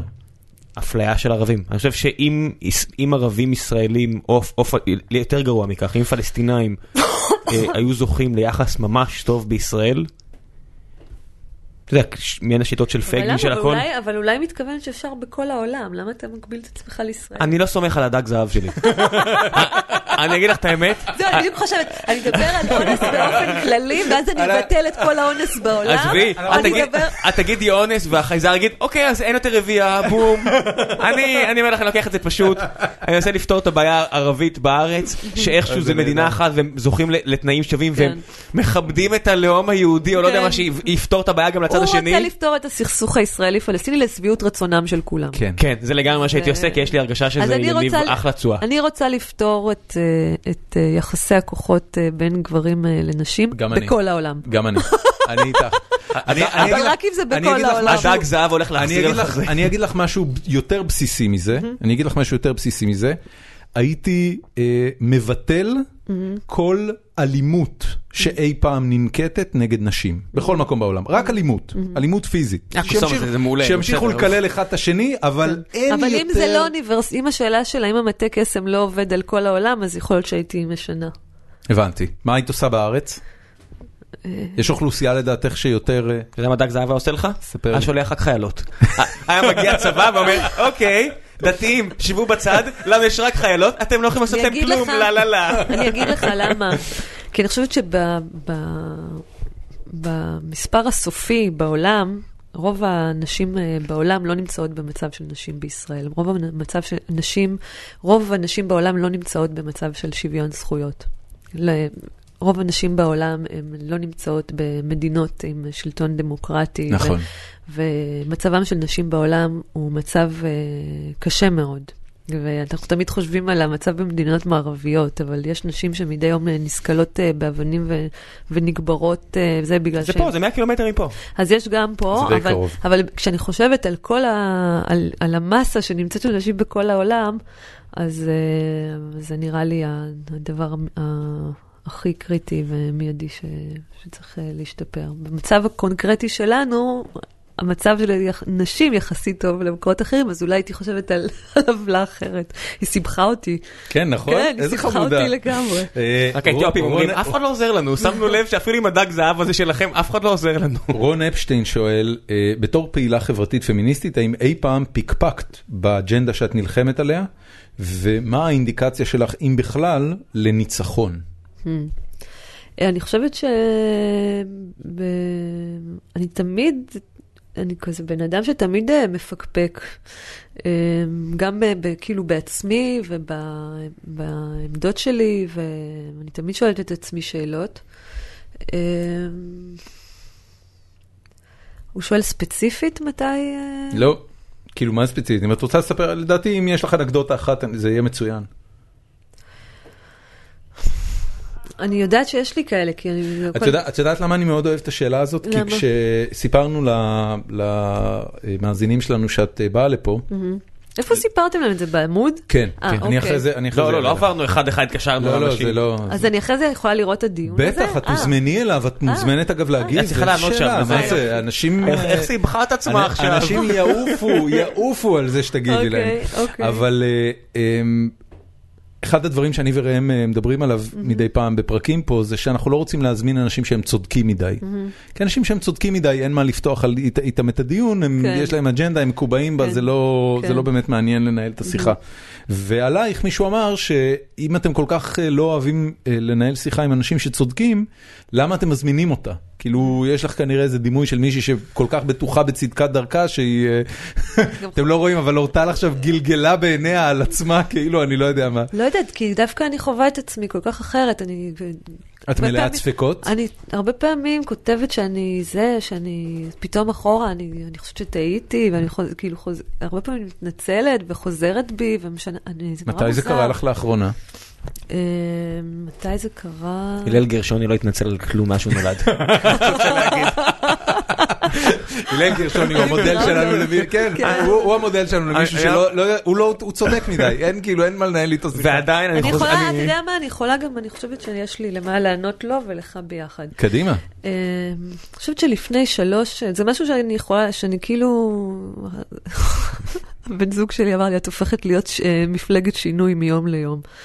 אני מה זה אומר? אני אסביר לך. מפלגת שינוי של אה, רובינשטיין? לא, של... אה, של אבא של טומי לפיד? של טומי לפיד, אה, אוקיי. כאילו זה. אני חושבת שהשינוי שעברתי בשלוש, ארבע שנים האחרונות ביחס שלי ל- אה, בטולר- ב- בטולרנטיות שלי לחרדים. אז לפני, לחרדים ובכלל ליחס של נשים נניח בקבוצות אה, דתיות, ב- בתוך הדת. אז לפני שלוש, ארבע שנים הייתי, השיח שלי היה מאוד אה, מכיל. זה כזה תרבות אחרת ותפיסת עולם אחרת, ואני לא יכולה לשפוט, ו... אה, היית הייתי- פוסט-מודרניסטית לגבי זה. אני לא פוסט-מודרניסט, אבל הייתי הרבה הרבה, אתה יודע, יותר בדחילו וברחימו, ומאוד נזהרת להכיל את הערכים. עכשיו נזכרתי בגלל הלל גרשוני. כן, עכשיו תכף תבין למה. אוקיי. אז, אז הייתי אה, הרבה יותר נזהרת אה, מלהכיל את, ה, את התפיסת עולם הפמיניסטית המערבית שלי, של שוויון וכן הלאה ו, וכולי. ולפני, אני חושבת שבשנה האחרונה, איבדתי כל סבלנות, כל סבלנות. כתבתי על זה אפילו פוסט ואמרתי, די, לא מעניין אותי.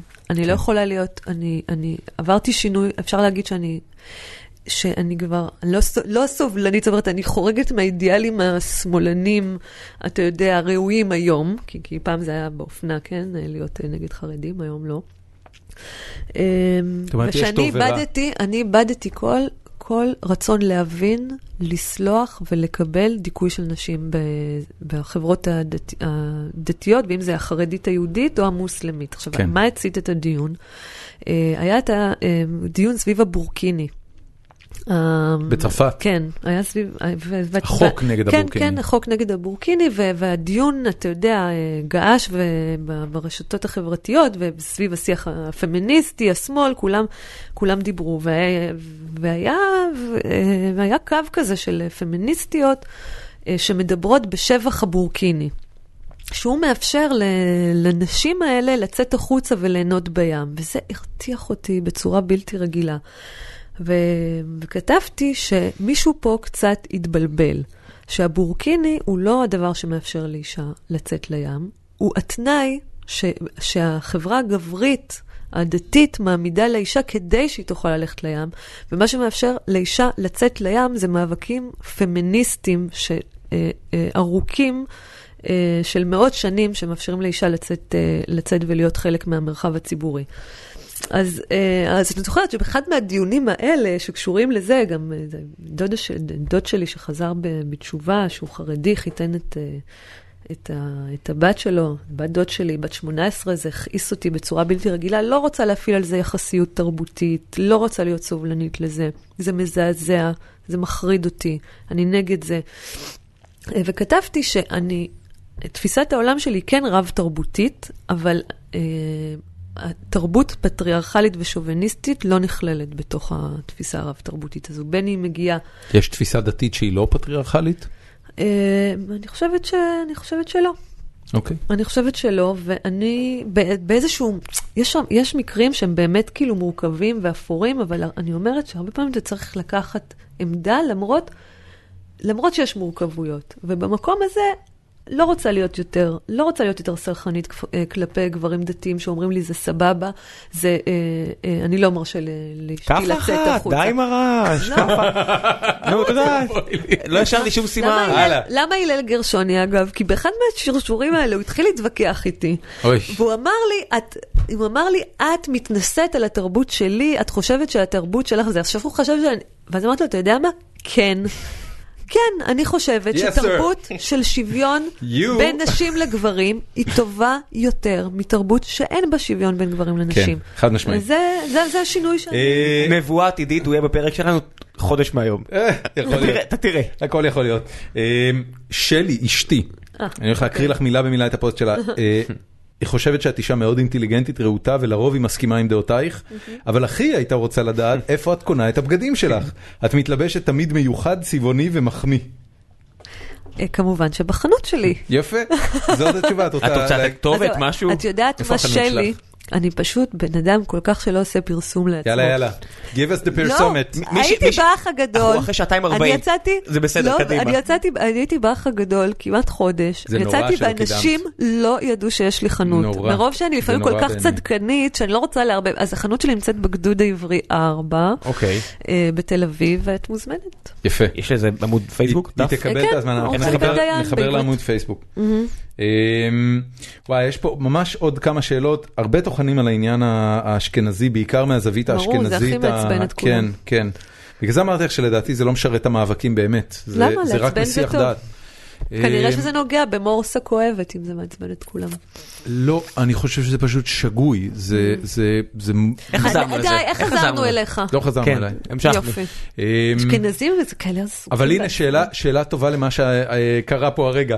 מעניין אותי, עירית כספי שואלת, מעניין אותי לשמוע מה דעתך לגבי תרבות סתימת הפיות שקיימת היום בהמון רשתות חברתיות. דורון סותמים לו את הפה, את רואה? אני נתקלת בהמון מקרים שבהם גבר שמביע דעה לגבי נושא פמיניסטי, גאטם, עפה לי התגובה. שנייה רגע, סליחה. טוענים עליו שהוא מסגביר. כן, מואשם באופן אוטומטי בכ- בכך שהוא מסגביר, מס- מסגביר, מסגביר, ככה אומרים את זה?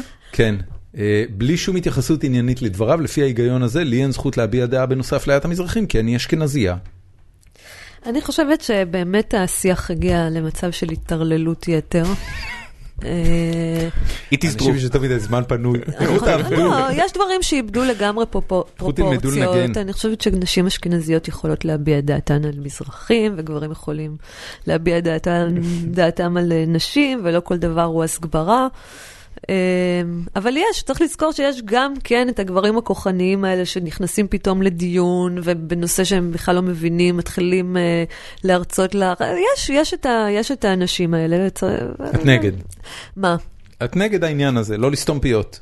אבל אני בגדול, אני בן אדם שאני חושבת שרדיקלית בעניין חופש הביטוי. אני לא אוהבת, אני גם לא מוחקת אצלי, יש לי תגובות מזה, אני גם לא מוחקת ואני לעיתים נדירות אה, חוסמת אנשים. יפה.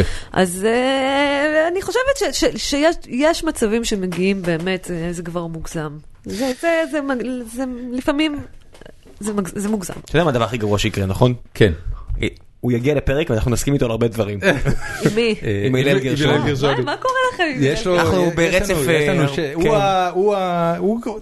תראי, כל... הוא כל, דמות אה, נוכחת נפקדת בפודקאסט הזה. כל, אה, מדיה תקשורתית חייבת אה, גיבורים. אז כן. הוא אחד הגיבורים שלנו. הבנתי. אוקיי. יש אה, סטנדאפיסטית אגב מעולה מעולה שאני נורא ממליץ עליה שנקראת אלי וונג יצא לך לראות אותה? יש לה אה, special אה, בנטפליקס שנקרא Baby ראיתי. Cobra. לא משנה. תקשיבו, אני בודקת עכשיו בפייסבוק, אה, כן, בסדר, לא טעיתי. אתם שמים לב, אולי אני מתכוונת למישהו, לא, לא, זה הלל. כן, כן, it's זהו, the one, יש אחד. כזה, יחיד ומיוחד. בקיצור, אז היא מספרת בסטנדאפ שלה שהיא ובעלה שניהם אסייתים, והיא אה, חצי יפנית, חצי אה, וייטנאמית, ובעלה הוא חצי פיליפיני, חצי סינים, ורוב הזמן הם יושבים ומטנפים על קוריאנים. שזה כאילו הכיף שלהם. היא אומרת שזה מאוד חשוב להיות מעדות קרובות, כדי שיהיה אפשר לשנוא את הזולת כן. בדלת אמותיך בצורה מאוד אפקטיבית. אז אה, זה בעיניי דבר חשוב. אה, אנחנו פחות או יותר סיימנו את השאלות, עוד נשארו אה, לא מעט שאלות, אבל נראה לי את פשוט תראה אותם בפורום, ואם תרצי תגיבי, אה, הרבה אשכנזים מתמרמרים אני עליי. רגילה, אני רגילה. כן, הכל בסדר, אני אני שמח מהבחינה הזאת שאני לא לבד ב- בתחושה שזה... המלצות. אני זה. אני חושבת שהם פשוט צריכים לשאול את עצמם למה, למה... הם פשוט צריכים חיבוק, זה הם מה שהם פשוט צריכים. צריכים לשאול אנחנו את נגמור את עצמם, ההקלטה הזאת, למה אורטל, זה ואת תתני לי משגע? חיבוק גדול למה- ותגידי לי, זה בסדר שאתה אשכנזי. זה העניין. כן. תגידי, איך אגב יצא שהתחתנת עם אשכנזי אז מכל זהו, הסיפור? התפלאתי שעם כל הקלישאות וכל הקלישאות שרצו פה, אז אה, זה עוד לא קרה. כי אני באמת, אה, אני לא חושבת, אני באמת לא שופטת אה, אנשים על כי פי בתוך כל המוצא פרחה, שלהם. אה, בתוך כל שנייה אני מעופפת עליך פה איזה כוס. איך איך הולך, לא, איך הולך השורה הזאת? את מכירה את זה? וכל- בטח. בתוך כל, זה שיר של, אה, זה קודם כל שיר גזעני מאוד. באמת? אה, בוודאי. אה, של אסי דיין. אני לא מכיר את השיר. שיר לא, אפרחה. שיר אה. בא לי לצעוק על נפרחה. זה- זה השיר שמבסס את מושג מה השורה? פרחה בחברה. ו- ובכל כל פרחה? בכל פרחה מסתתר שיכון קטן, בעל לדוגמה ואלף כיווני עשן. זה המשפט. גרתי בשיכון בית באר שבע, אני- רוצה שתיקחי את זה בחזרה בשם אה, כל... אה, שוכני השיכונים. שוכ- אבל מכוני זה השיכונים. באמת שיר, זה באמת שיר, אם אתה ככה תסתכל לעומק אה, על המילים שלו. אגב, כתבתי על זה מאמר בדיוק שמסביר למה המילה פרחה היא גזענית. וואלה. אז אתה יכול לקשר אליו. אנחנו נשים, בהחלט נשים. לא חשבתי שהמילה פרחה היא גזענית, חשבתי שזה. משהו שאנשים כאילו מתארים בו פרחה תרבותי מסוים. זה הכי... זה מילים הכי גזעניות. זה- וואו. זה מילים. אני יכול לחשוב על מילים כל כך הרבה יותר גז- כן. גזעניות כן, מזה. אולי לא הכי גזעניות, אבל מילים... תראה, המילה הפרחה יש לה מטען גם אתני וגם מגדרי. זו מילה גם מאוד סקסיסטית וגם מאוד גזענית. אתה יודע מה זה פרחה? לא אני לא? יודע מה המשמעות המילולית. לא, פרחה זה שמחה במרוקאית. זה אוקיי. שם, זה שם ש... זה השם מאוד פופולרי לנשים. ו- אה, ולמה- ולמה של זה- סבתא שלי. כששם, זה כמו ש... תשמע, זה כמו שנניח הייתי זה לא לוקחת כמו שם... שרלילה? זה כמו ש... חשבתי שפרחה זה כמו שרלילה. זה בדרך כלל סוג של... זה בדרך כלל המשמעות, אבל תחשוב שלקחו שם של אישה מזרחית, אוקיי. אה, פופולרי, והפכו אותו לשם גנאי. כמו שעושים אה, אבל- אה, פרידמנים, אה, פרידמני זה משהו ככינוי קצת... גנאי. אה, עוד פעם. לא? זה לא? לא אומרים פרידמנים ככינוי גנאי? אה, זה לא נגמר לפני שש שנים? זה היה... מה זה שש שנים? זה היה באח הגדול בעונה שלה נראה לי. לא, זה היה לפני זה היה ממש בעונה הראשונה. זה היה משהו, זה היה דווקא איזה משב רוח כזה שנעלם. אבל כן, כן. גם גזעני את אומרת. אני חושבת שכן. אני חושבת שכן, אבל אני חושבת שהמשמעויות הן שונות. פרחה זה, זה מילה כבר שהיא מוסד בחברה הישראלית. פרידמנים ב- באח הגדול אה, נאמר, המשפט היה על פרידמנים מתים. כן, נכון. זאת אומרת, אנשים נטולי, אשכנזים, נטולי שמחת חיים, סיים אה, סיים, סיים סיים, מבשאים. בוא- נעבור הלאה, סיים כן. סיים. טוב, אנחנו פחות או יותר סיימנו, סבב המלצות. אבל אני רוצה להסביר לך משהו. קדימה. להסביר לי משהו. כשאומרים, אני אסביר לך. איך מקבילה? כן. אה, אין מקבילה, אתה יודע למה? כי רוב המסבירנים זה נשים לגברים ולא והפרענו לה עוד להפך. פעם, אז בוא נחזור. תקשיב, תקשיב. התפיסה, התפיסה אה, הגזענית המערבית, לא רק של האשכנזים כלפי מזרחים, אלא של המערב מול המזרח כקטגוריה רחבה, כן. היא, בנויה לניגו, היא בנויה על ניגודים. והניגוד הוא למשל על... אה, אה, על קר, רציונלי, אה, אה, ששייך לעולם אה, הרוח, התבוני, לעומת מה שמייחסים למזרח בדרך כלל, ש, שזה החם והיצרי והגשמי, מיני. המיני. זה, זה הסט, אה, זה כל מיני סטים של, נכון, אה, חם של מול דימויים. קר, בטח. אז כשאומרים, בעצם כשאומרים פרידמן מת, זה בדיוק כמו להגיד מרוקאית או תימניה חמה. זה שני צדדים ש, שמקיימים את אותה, אה, את אותה דיכוטומיה בין מזרח למערב. אז אבל את לא חושבת שרוב האנשים, או לפחות רוב הגברים שאומרים תימניה חמה אומרים שנייה. את זה כמחמאה? לא, אני חושבת שזה ביטוי מאוד מאוד סקסיסטי. אני. חושבת שזה ביטוי מאוד סקסיסטי וגם גזעני, אבל, אבל, לא, אבל מה שאני רוצה להגיד פה, שהדימויים האלה מכוננים אחד את השני. כי מה, מה, זה, מה זה פרידמן מת? מה זה אשכנזי אה, קר, אה, אשכנזי ש... או שאתה יודע, אומרים על אשכנזים שיש להם אוכל לא טעים וטפל. כן, אפור. אפור, טפל וכולי. 50 גוונים של אפור. זה, זה, בדיוק, זה בדיוק ההיפוך של המזרחים, האוכל המתובל והטעים והשמחת חיים. מהמם. מה הדימויים האלה משרתים? הם משרתים בדיוק, הם, הם, הם, הם חלק של אותו דבר. הם חלק של, אותה, אה, אה, של אותו סולם שאומר שהאשכנזי הוא... מה ש... אבל- אני, אבל אני היום אסביר את זה, לא רגע, אל שמזרח- תפריע לי, זה חשוב סליחה. לי. חשוב לי להסביר את זה טוב. מה שחשוב להבין, שזה אולי לא סבבה שאומרים לאשכנזי שהוא קר והאוכל שלו לא טעים, אבל בע... כשאתה חי בעולם המערבי, התכונות שמתוגמלות ונחשבות לתכונות אה, חיוביות ומתוגמלות בשוק העבודה, זה התכונות שמייחסים לאשכנזים. מה שמייחסים לאשכנזים בישראל זה תכונות מערביות, שזה רציונליות, שזה תבוניות, שזה, אה, שזה אקטיביות, ליניאריות, כל מה שמייחסים, ל, ל, אתה יודע, אתה בטח... אה, את קצת אה, מציירת את העיגול מסביב לחץ. לא, אני ממש חייב להגיד לא. לך, כי, לא, ואני גם לא. אגיד לך למה, אנחנו, אנחנו לא. חיים בתקופה שבה ככל שעובר הזמן, הערכים של רגש וחום ושמחת חיים אה, מיוחסים יותר לאומנות, לתרבות, אה, הם נחשבים גבוה יותר. הם פשוט נחשבים גבוה יותר. גם היום בארץ, גם היום בארץ, אם תסתכלי. על עולם התרבות הישראלי, א- אני, אני לא אדבר איתך על תמיכה ממשלתית, ששם לדעתי יש עיוות נוראי שחייבים לתקן אותו, אבל אם את מדברת על לאן זורם הכסף של הקהל, הכסף של הקהל בהגדרה לא זורם לתרבות אשכנזית. נכון. וזה דבר מעולה, כי זה מה שהקהל רוצה. בסדר. וכיוון אבל שכך, זאת לא הש... מה שניסיתי להגיד לך, אתה פשוט לוקח את זה למקום אחר, ש... שדימויים על אשכנזים ועל מזרחים, זה, זה, זה דימויים שהם תמונת מראה אחד של, נכון, של השני. אני מסכים איתך. והעניין הם הוא, השאלה אם יש. השאלה, ו- ו- ו- ו- וככה קבוצות אה, כאילו מייצרות על עצמם דימוי ומייצרות גם היררכיה ביניהם. התפיסה המערבית היא שיש היררכיה בין המזרח למערב, ושיש היררכיה בין, בין, ח, בין אה, אה, תרבות אה, יצרית וגשמית וארצית לתרבות תבונית, וזה לא אומר שזה באמת בהכרח ככה, למה אתה חושב שכל המרוקאים יודעים לבשל, ושל של כולם אה, מוציאים 40 אה, סלטים, סלטים בארוחת ערב? לא, אבל, אבל, אבל זה דימוי, והמזרח מחובר אה, לאוכל וליצריות ולמיניות אני אה, נהיה רעב מתפרצת. ומקנא בו זמנית. כן, ו...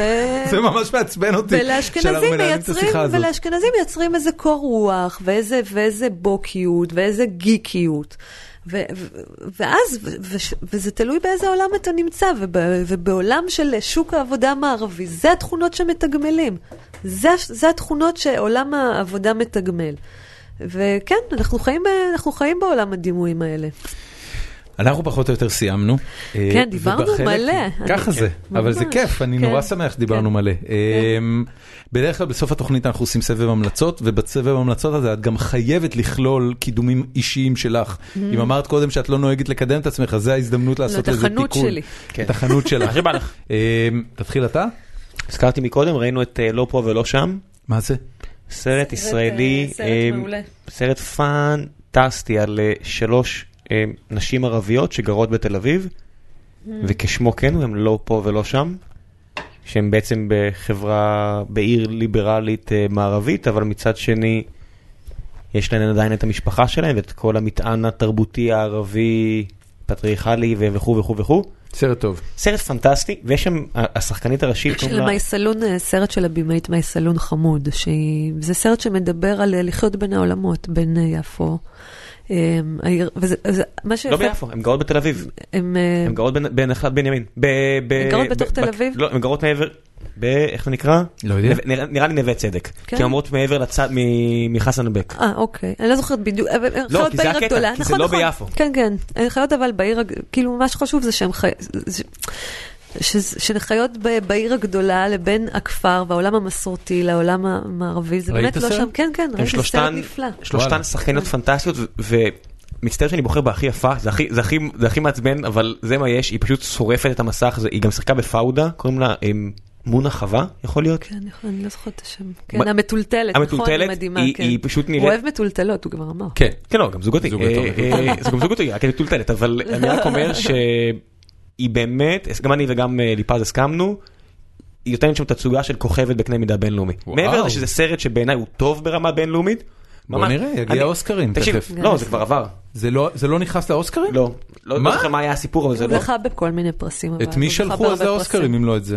הוא זכה בכל מיני אני פרסים. חושב שפשוט לא התקדם בתחרות, שזה היה זה וזה לא התקדם. בכל אופן, אני לא בטוחה. נשמע לי לא הגיוני, אם זה יצא יודע. השנה זה ירוץ לאוסקר הבא. לא יודע, סרט טוב, אני אומר לך, אני נותן לזה ארבעה כוכבים. מצוין, הבא. זהו, זה מה יש לי. אני לא נותן, אני לא שם על זה שום דבר. אורטל, המלצות שלך. אה, באופן כללי? כן, סרטים, ספרים, מסעדות, מה. בילויים, פעילויות, עצה לחיים. מקומות, לא, היית עצה צריך- לחיים. היית צריך להגיד וגם לי גלית לחשוב חוגי נזפה בי, והיא את- באה בהפוך על הפוך על זה שלא אמרתי לה, והיא אמרה, אתה לא אמרת לי, אבל מישהו הזהיר אותי ובאתי בהמלצות. אה, די, אני לא ידעתי. אז אני אתן לך שתי דקות לחשוב, יש לי המלצה לאתר מעולה. קדימה. שקוראים לו שיחה מקומית, שבן זוגי. אה, עורך באמת? אותו. הוא עורך את- כן, שיחה הוא מקומית? המקימים שלו. די. כן. אה, אתה מכיר את האתר? איזה שאלה. זה אתר בדיוק מצוין. היום אה, חבר מהלימודים כתב שם. כן? כן? קראתי הוא הוא הבוקר מאמר שדווקא לא הסכמתי הוא איתו. כותב בזהות בדויה. כי- מי זה, כי- ג'ון בראון? לא, כי אשתו לא מרשה לו, כי הוא נורא שמאלני והיא מפחדת היא שיודעו מפחדת בו. שיבואו אליו הביתה? אה, גדול. באמת. והוא- תפס זהות. רוסית, אני לא יודע למה. מה איזה זה- מלך. כן. רוסי שמח או רוסי קודר? יש לו תואר כפול בחשמל ופיזיקה, הוא קודר. הוא חייב להיות קודר. הוא גם אה, שמאלני ממש אה, אז אני קיצוני. אמליץ, אני אעשה קידום ל... שיחה מקומית. לשיחה מקומית, שזה באמת... אה, ממה האתר הזה חי? אה, הוא חי מ- מ- מתרומות, גם קרנות? מתרומות של קוראים, גם מקרנות, אה, כן. יפה מאוד, כן. כל הכבוד. אז את המפרנסת. בבית, בקיצור. אמ, סתם, אני לא, צוחק. לא, לא, לא חושבת. אמ, אני חושבת, אני, מעניין. לא, אני חושבת שהוא עדיין מרוויח יותר ממני. עדיין גבר אשכנזי, עם כל הכבוד. עדיין גבר אשכנזי, בן אדם, מערכת המס מפצה אותו. כן, נכון, נכון. עזוב, הוא לא- היא לא שמה להם, אבל בתלוש היא מקבל את ה- את הנקודות שלה. הבנתי, אוקיי. אה, והחנות שלך, כמובן, והחנות נחזור על שלי ההמלצה. שנמצאת אה, בגדוד העברי. פשוט קוראים לה אורטל בן דיין? האמת שאין לה כזה שם, זה העניין. אה, מה רשום על? שלט, אין גם שלט. את השם שלי, אין גם שלט, אין כלום. וואו. עבודת שיווק על מזעזעת. הפנים. אין ש- אני אומרת לך, זאת בעיה. הייתה קולקציה של שמלות שעשיתי, שעשיתי, ואז בא איזה כתב, שחר הטואן חמוד, הוא כתב על זה בארץ לפני איזה שלוש שנים, ואז הוא כתב, הדבר הראשון ששמתי לב זה שאין לה טאג, אין לה תגיד של הקולקציה. גדול. אני כל כך גרועה בזה. את תופרת בעצמך? אה, חיית תופר, אבל אה, הייתה לי קולקציה של שמלות וגלביות שהצבתי, עכשיו אני עושה יותר תכשיטים. אה, אבל אתה יודע, אני כזה כל פעם, כל פעם עושה משהו אחר, כל פעם יש לי שיגעון אחר. זה מאוד מגניב. אם היית בארצות הברית, בדיוק עכשיו אה, הייתי שבוע בארצות הברית, ו... אפילו התחלנו בסיפור של אופנה וזה, נכון. ובגלל שהלכנו מסביב, קפצנו מנושא לנושא, ובסוף לא הסברתי לך איך בסוף כן הגעתי למצב, למ- למקום שאני כן מחברת את שני הדברים ספרי. ביחד. איזה סיום אבל לפרק זה יהיה. התעייפתי כבר, תספרי. כבר שלוש שעות. זה לא- זה עוד לא שלוש. אבל אני אפנה... אבל זה כן הפרק הכי ארוך שעשינו אי פעם. כן, אבל אני, אבל אני, אני רק אגיד שזה איזה שלב שקיבלתי שזה, שזה דברים שחיים בי ביחד, והם בטח לא סותרים אחד את השני, ו, ו, ולמדתי לעשות גם את זה וגם את זה, וזה הפך להיות חלק מה, מהאישיות שלי, אה, וגם הרבה פעמים אני כותבת על זה, אה, אבל, ואם אנחנו כבר בהמלצות, אז אני אחבר את זה ואני, ואני אפנה לטקסט מעניין שכתבתי על, אה, על אופנה, ניכוס תרבותי,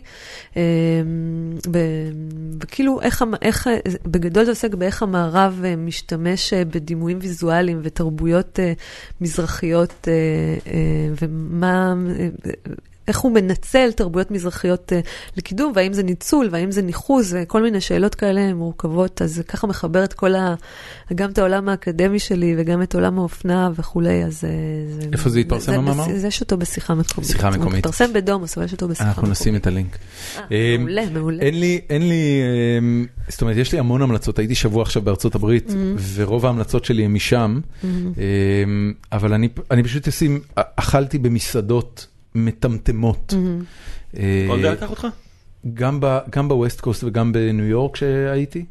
אמ, אני פשוט אשים לינקים להכל, אני אשים לינקים שם על איזה חמש מסעדות. כולן, כולן בשר, אה, אחת מהן זה ההמבורגר הכי טוב שאכלתי בחיים שלי, זה נקרא אומאמי ברגר, ו- וזה אה, המבורגר עם רוטב של גבינה וכמהין, עם צ'יפס ברוטב של גבינה אין וכמהין. יותר פריבילגי ממך עכשיו. וקטשופ עם כמהין. והדבר הזה, תקשיב, זה זעזע אותי לגמרי, הדבר הזה עלה, כל מה שתיארתי לך עכשיו, עלה כמו ארוחת מקדונלד ישראלית. איפשהו עכשיו יושב איזה איטלקי ואומר, כן, זה כל כך, לוקמיין. זה כל כך עצבן אותי כשראיתי את המחיר הזה, אמרתי כאילו, איך דופקים אותנו בארץ. אה, זהו, אז אני אשים לינקים למסעדות האלה אה, שאכלתי בהם ומאוד נהניתי, והזכרתי את זה קודם, אלי וונג, אה, Baby Cobra, אתה חייב לשים לינק. שמתי, שמתי כבר. זה סטנדאפ קורע מצחוק. היא אישה אסיאתית בהיריון, שעומדת על הבמה שעה וחצי, ופשוט השתנתי מצחוק. אני ושלי ישבנו וראינו את זה. זה בנטפליקס. כן, סופר מצחיקה, סופר מצחיקה, גזענית ומטונפת, וכל מה שאני אוהב בס- בסטנדאפ. אורטל. בן דיין, המון המון תודה שבאת. תודה לכם, היה אה, כיף. את נפלאה וחכמה ומענגת, והלוואי שתחזרי עוד. אה, אנחנו נצרף אותך לפורום, אגב, כל השאלות שלא הספקנו כן? לשאול וזה, כן, אה, אני מאוד אשמח אם. אנשים... זה כאילו, זה כאילו, אתה יודע, איזה אה, אני איזה יכולה מקום להגיד עוד משהו? בטח. כן. אחרון? בטח. אני היום שבועיים לא מעשנת. בום! מילה. מברוק! וכמה שזה נראה שולי, אבל אני מרגישה שזה הדבר הכי מכונן אה, בחיים. שלי היום. ברור, כל התמכרות זה כמה מכונן. קשה? מה זה נורא, זה קשה. קשה? קשה מאוד, אבל אני ממש גאה, שבועיים זה המון. כל הכבוד, כל כן, הכבוד, תחזיקי מעמד. כן. אה, אנחנו היינו גיקונומי, עד השבוע הבא, יאללה ביי. ביי.